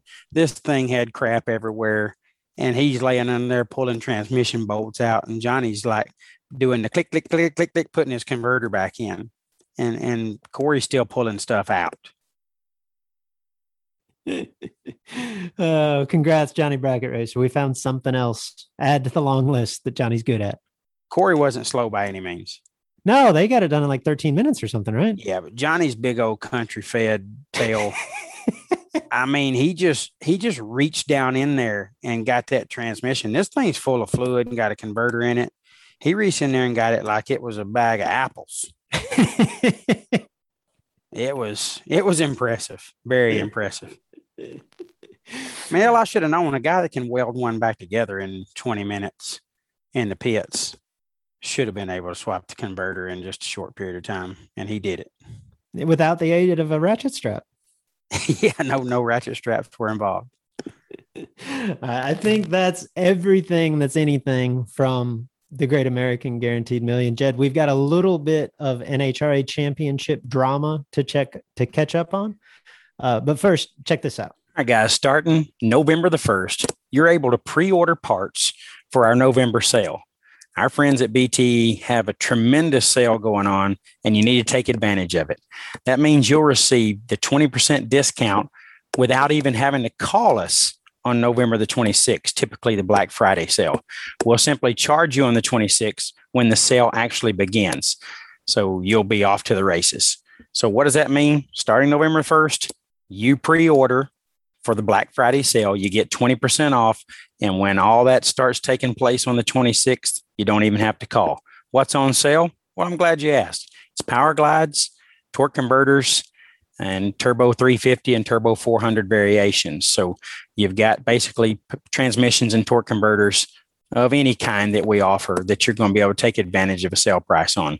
Remember, Pre orders run November the 1st through November the 24th. So pick your parts today and call us 1 800 626 1828 when the tree turns green. Right, Jed, since the last time that we talked, obviously the, the NHRA season has wrapped up in a nice little bow. We didn't have a show last week. So since we last talked, we had the last divisional event in Las Vegas and then obviously the NHRA World Finals in Pomona coming into Vegas, there were three titles yet to be decided. Uh, so I'll start with the first one chronologically, the first one that was decided, and also like by far the most intriguing. Little top sportsman, Big Jed. Top sportsman was awesome.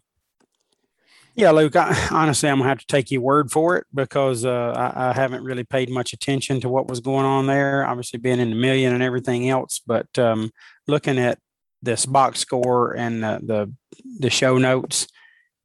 I mean, that's really cool. Jimmy Lewis, uh, extremely clutch there when he needed to be.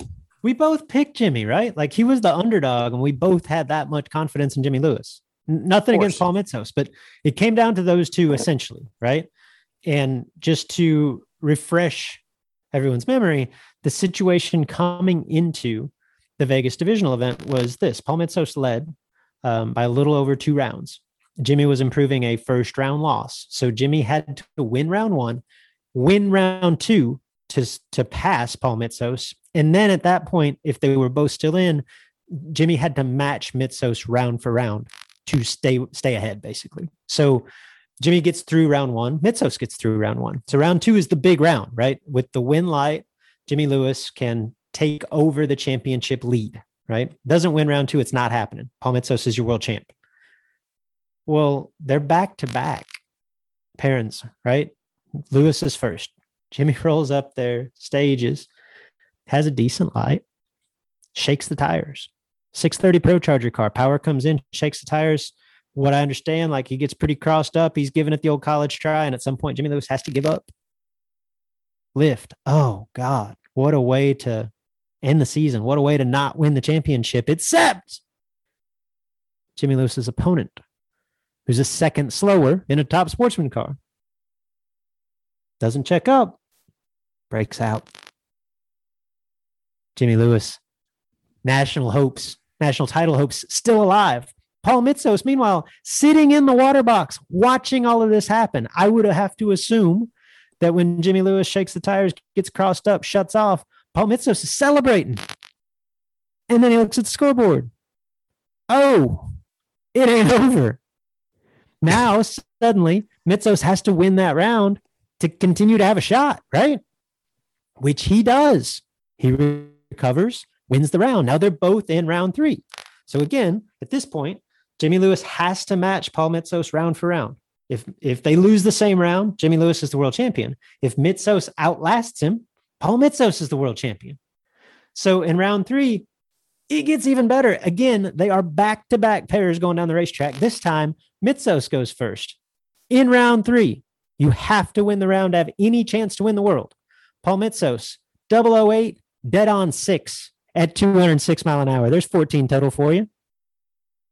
Jimmy Lewis comes right behind him in the water box, sees that win light, knows at that point he has to turn on the win light or he will not be the world champion. Jimmy Lewis, 14 takes six, down 20 mile an hour at 200 plus miles an hour. They're both going to round four. In round four, just to add a layer to this, Paul Mitsos is racing for the bye to the final. So if his win light comes on, Jimmy now has to not only win round four, he'd have to win the semifinals, and then they would run one round, winner take all in the final. Mitsos is out first this time, and this is where it comes to an end. Chris Newman defeats Paul Mitsos in round four, denies him the bye to the final, and essentially clinches the championship for Jimmy Lewis, who, just for good measure, comes in behind wins that round over Jeff Connolly, advances to the semifinals, and it's over. Except it's not quite over. Not so fast, my friend.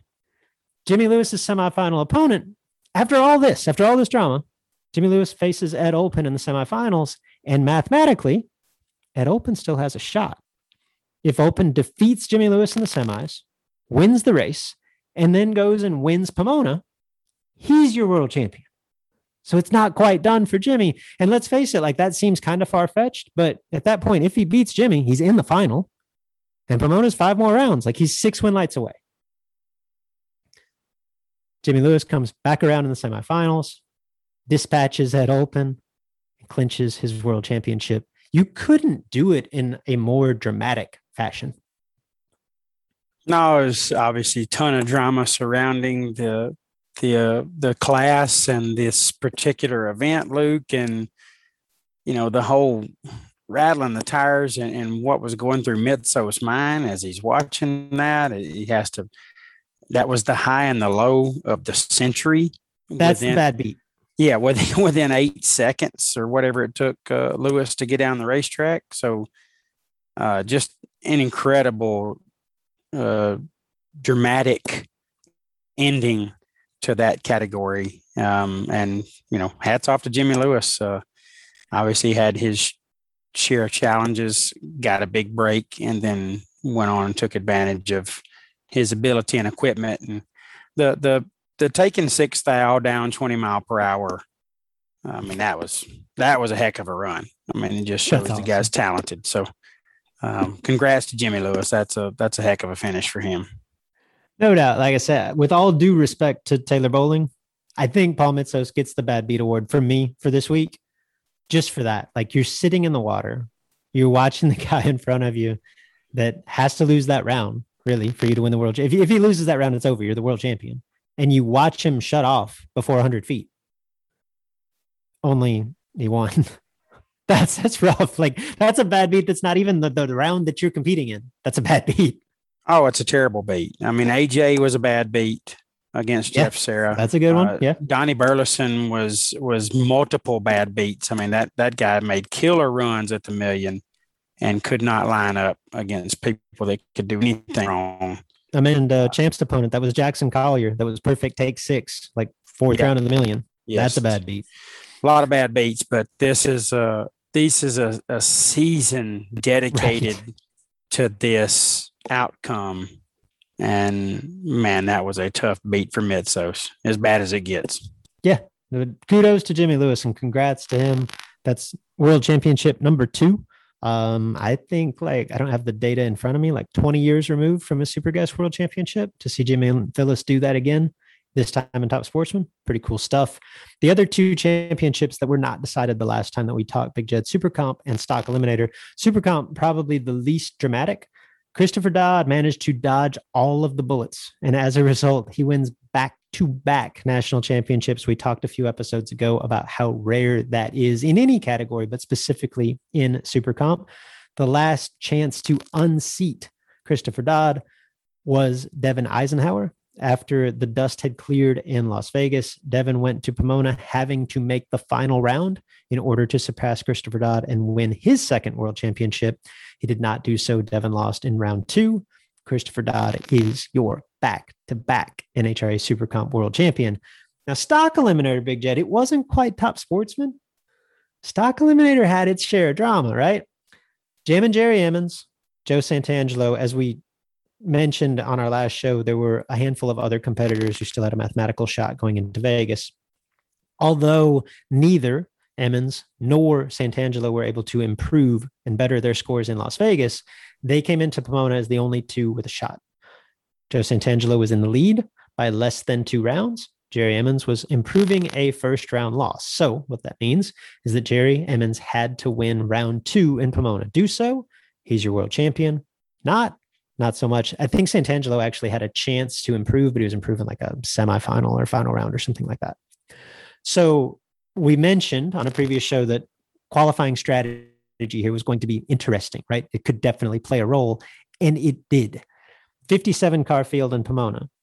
What that means in Stock Eliminator is that, particularly in an instance where second round is the round you need to win, right? 57 car field, if you have a fast enough car to qualify number one or number two, it cuts the rounds that you have to win to win the world championship in half. Obviously, with 57 cars, the number one qualifier gets the first round bye run. 57 then falls to 29 the number two qualifier would get the second round bye run. So Jerry Emmons and family puts that thing on kill on the last session of qualifying, gets to number two. I think it was only four thousandths of a second off the pole. That lines him up for that second round bye. So now Jerry Emmons needs one win light to win the world. Stages up round one of Pomona opposite John Irving. John Irving turns it red. Jerry Emmons, three tenths of a second behind him now, is 002. So he was there for it, right? And with that, Jerry Emmons secures his first NHRA World Championship. Well, I say with that, Jerry did have to come back second round of stage for the bye run. As someone who has lost a bye run, I can tell you that that's not necessarily a given. You do have to stage under your own power. You do have to take the treat. I would just have to imagine that's the most nervous anyone has ever been for a bye run. Like you don't normally think of anything that could go wrong in that situation. I guarantee you, Jerry Emmons thought of everything that could possibly go wrong in that situation. Thankfully, it did not. Had something gone wrong in that situation, I think we would have to uh, put an end to the bad beat segment. That would be the bad beat of a lifetime. Like if you lost a bye run to lose the world championship. Thankfully, that did not happen. Jerry Emmons, your 2021 NHRA Stock Eliminator World champion. Yeah, great to see them and his family get this done, Luke, and, and Jerry getting his first uh, national event or a national title in the stock category, which is loaded with talent and great equipment, and uh, certainly uh, always seemingly a season long battle. All the categories are, but stock just seemed like it's always got a handful of people that that could accomplish the goal. But Emmons doing that and turning in 002 in the the the biggest round probably he's ever staged in his life.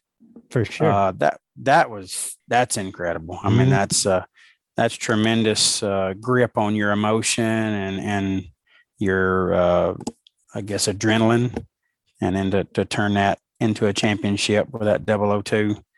Uh, obviously, John Irving turned it red when uh, when the binder came down or came away or whatever he does with it, and saw that that had been the best feeling on earth. So good for Jerry and the Emmons family and, and all their supporters. So that's a that's a huge deal for them.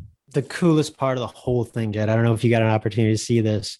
I saw like a, uh, I assume it was someone's phone camera video from the starting line, and to see the reaction of the Emmons brothers, their family, their friends. I think they had about a dozen people on the starting line. I'm just man. I've said there ain't many things to do this. It got me all the feels, man. Like it was, they're jumping up and down, they're screaming, they're like it was. Obviously, that's a special moment, but particularly knowing the tight knit nature of that family and that group, and just seeing how much that moment means to the people that care about you. You know, obviously in this case it's Jerry Emmons, but I think on some level that applies to to most, if not all of us. Yeah, like it, it got me, man. It was good stuff. Yeah, Luke. M- much like what you were seeing at the end of the track in the million yeah. with mm-hmm. with those competitors turning on win lights and the emotion that they were displaying and and this same deal with the Emmons family after this win secured the national title for them. Uh, nothing better than than raw, unrehearsed emotion in sports, whether it's football, baseball, racing, whatever. Nothing better than that. It is it is the ultimate release of just excitement, uh, relief, everything. Uh, so I love watching those situations. I have not got to see the that video, but now I'm going to go try to find it. Yeah, it's worth your time. It's uh, it's 30 seconds of good stuff. Um, one other quick note from Pomona. We mentioned this a couple of weeks ago. No one doubled at Pomona, which means that no one doubled in 2021. There was no double winners at a, NHRA national event in 2021. I don't have my notes in front of me. I know we said it on last episode, but I believe that's the first time that's happened in like 11 years. Kind of a rare feat. Interesting, interesting stuff. No doubles in 2021. Shouts to the doubles. That's all I got, Big Jed. I think that's it. I think that's the show. Luke, that last little tidbit is interesting because you asked me last year, Jed, why are we seeing so many more doubles? You know, it's just seeming every every year there's you know multiple double ups, and I said, well, Luke, it's because there's more opportunity. There's more people with two opportunities at the races than there's yeah. ever been at NHRA races everywhere else. So that's going to continue. That theme's going to continue on and on and on. I would have thought the, so too. Then the very next year, there's probably more doubles this year than there's ever been more opportunities to double, and it didn't happen. So, shouts to parity in sportsman drag racing. Luke, great show. Uh, again, uh, don't I know you don't want to talk about it, and it was obvious because you didn't talk much about it. But hell of a win by you. Uh, that 80 grand performance was a big deal. That could have just as easily been a million. I know you drove well in that one too, but uh, really cool to watch you do your thing in a car that you won the Super Gas World Championship with. To come out and do that on that stage with the the the bracket racers, and I know that's your group too, but it was very very impressive. And uh, congrats to you and and Jess and the boys for uh, getting to to celebrate that. It was it was cool to see you get to do it. Thanks, Jed. It was special. It was uh, no no better way to uh to kind of put the cherry on top of what's been a, a dream season than that and yeah to your point like i'll definitely take some pride in the uh the fact that in this day and age like i don't i don't get to run with that crowd very often and granted if I ran with that crowd 20 times, I probably don't win more than that one race, right? Like it's just hard. It's tough. Um, but to be able to come out and have success, you know, a little bit, I don't even, you know, at this point in my career, probably a little bit out of my element. Yeah, it's pretty cool. It felt felt good. Well, this ain't no this is bracket racing elite commercial, but if I were going to choose someone that I thought could help me improve my racing program, I'd damn sure start with a guy that just won the Super Gas World Championship and took the same car and won on the biggest scene in bracket racing. So uh, it's a testament to your skills, and I know you got a great team around you that helps with this is bracket racing elite. But um, the people that are involved in your program, that's uh, that's got to feel really good. I, I think they're already assured that they've chosen the right guy, but by God, if they wasn't, that should have solidified it for them. Shouts to 480s and a buggy. It was it fun, worked out. It worked out really good for me because you were coming through Birmingham on Monday and uh, was just looking for a good exit to stop and eat, and you chose mine, and uh, I got some free full moon barbecues. So it was a it was a shout out to me too. I, I hit a home run with that deal. It was a really big deal for me. Good stuff. Good times pre- as always. I appreciate it too, bud. All right, guys, that wraps us up. Um, what a good show. This was awesome show. It, it, had some really good stuff in it, and we hope you enjoyed it. Uh, certainly didn't last quite as long as I thought it would, so that's a really good thing. Hopefully, you've enjoyed the the discussions that we've had. But if you didn't, let us know about it. If you differ in opinion about people hitting the wall or people running over cones or whatever. If you think that we're wrong, don't call us dumbasses, but it's okay to let us know that you think we're wrong. Let us know right there on the Sportsman Drag Racing Podcast Facebook page. We'd prefer that you do it in the public because you're probably not near as nasty in public as you are in a private message. But if you choose to do it through a private message, producer Mark will get that and let us know what you're thinking as well. So uh, reach out to us. We'd love to hear from you on uh, on what you thought about today's show, and certainly what you'd like to hear more of or less of or whatever. Just let us know you're out there. Uh, Luke, you've already done shouts, so I'll let everybody know that if you like to use the Twitter, uh, Luke and I love to tweet, and we'd love to tweet with you about this show or any other topic that you got in mind. Reach out to us. Luke is at Luke Bogacki, B O G A C K I. I am at JP11X. We want to hear from you any way that you want to through our social media outlets. Again, we appreciate you listening. It's been an awesome show, and we can't wait to talk to you again about more sportsman drag racing. Uh, Luke, the show was over, and I don't know the last time you crawled my ass like you just did about not giving you your time for shouts. I misunderstood something you said there in the normal shout segment. You always tee me up. Yeah, I always tee you up, but I felt like you didn't have them and that you were done. I misread you totally. But by God, after what you just did to me when the show went off, you can rest assured if you don't have shouts next time, you'll get your shout segment. you better figure it out because you just chewed my ass up one side and down the other. So, Luke, without further ado, it's my favorite time of the show. Let's hear them shouts, bad. Shouts to our friends at Full Moon Barbecue.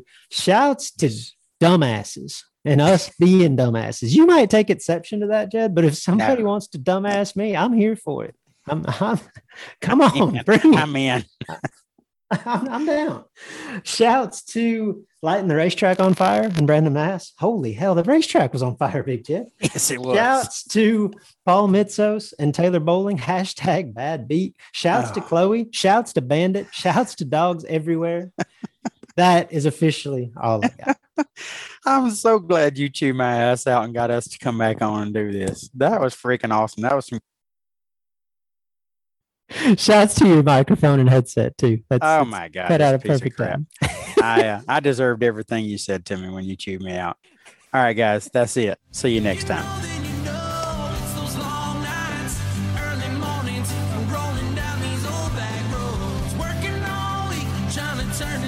Enrollment in This is Bracket Racing Elite is now open. You've heard me discuss, or at least reference, This is Bracket Racing Elite.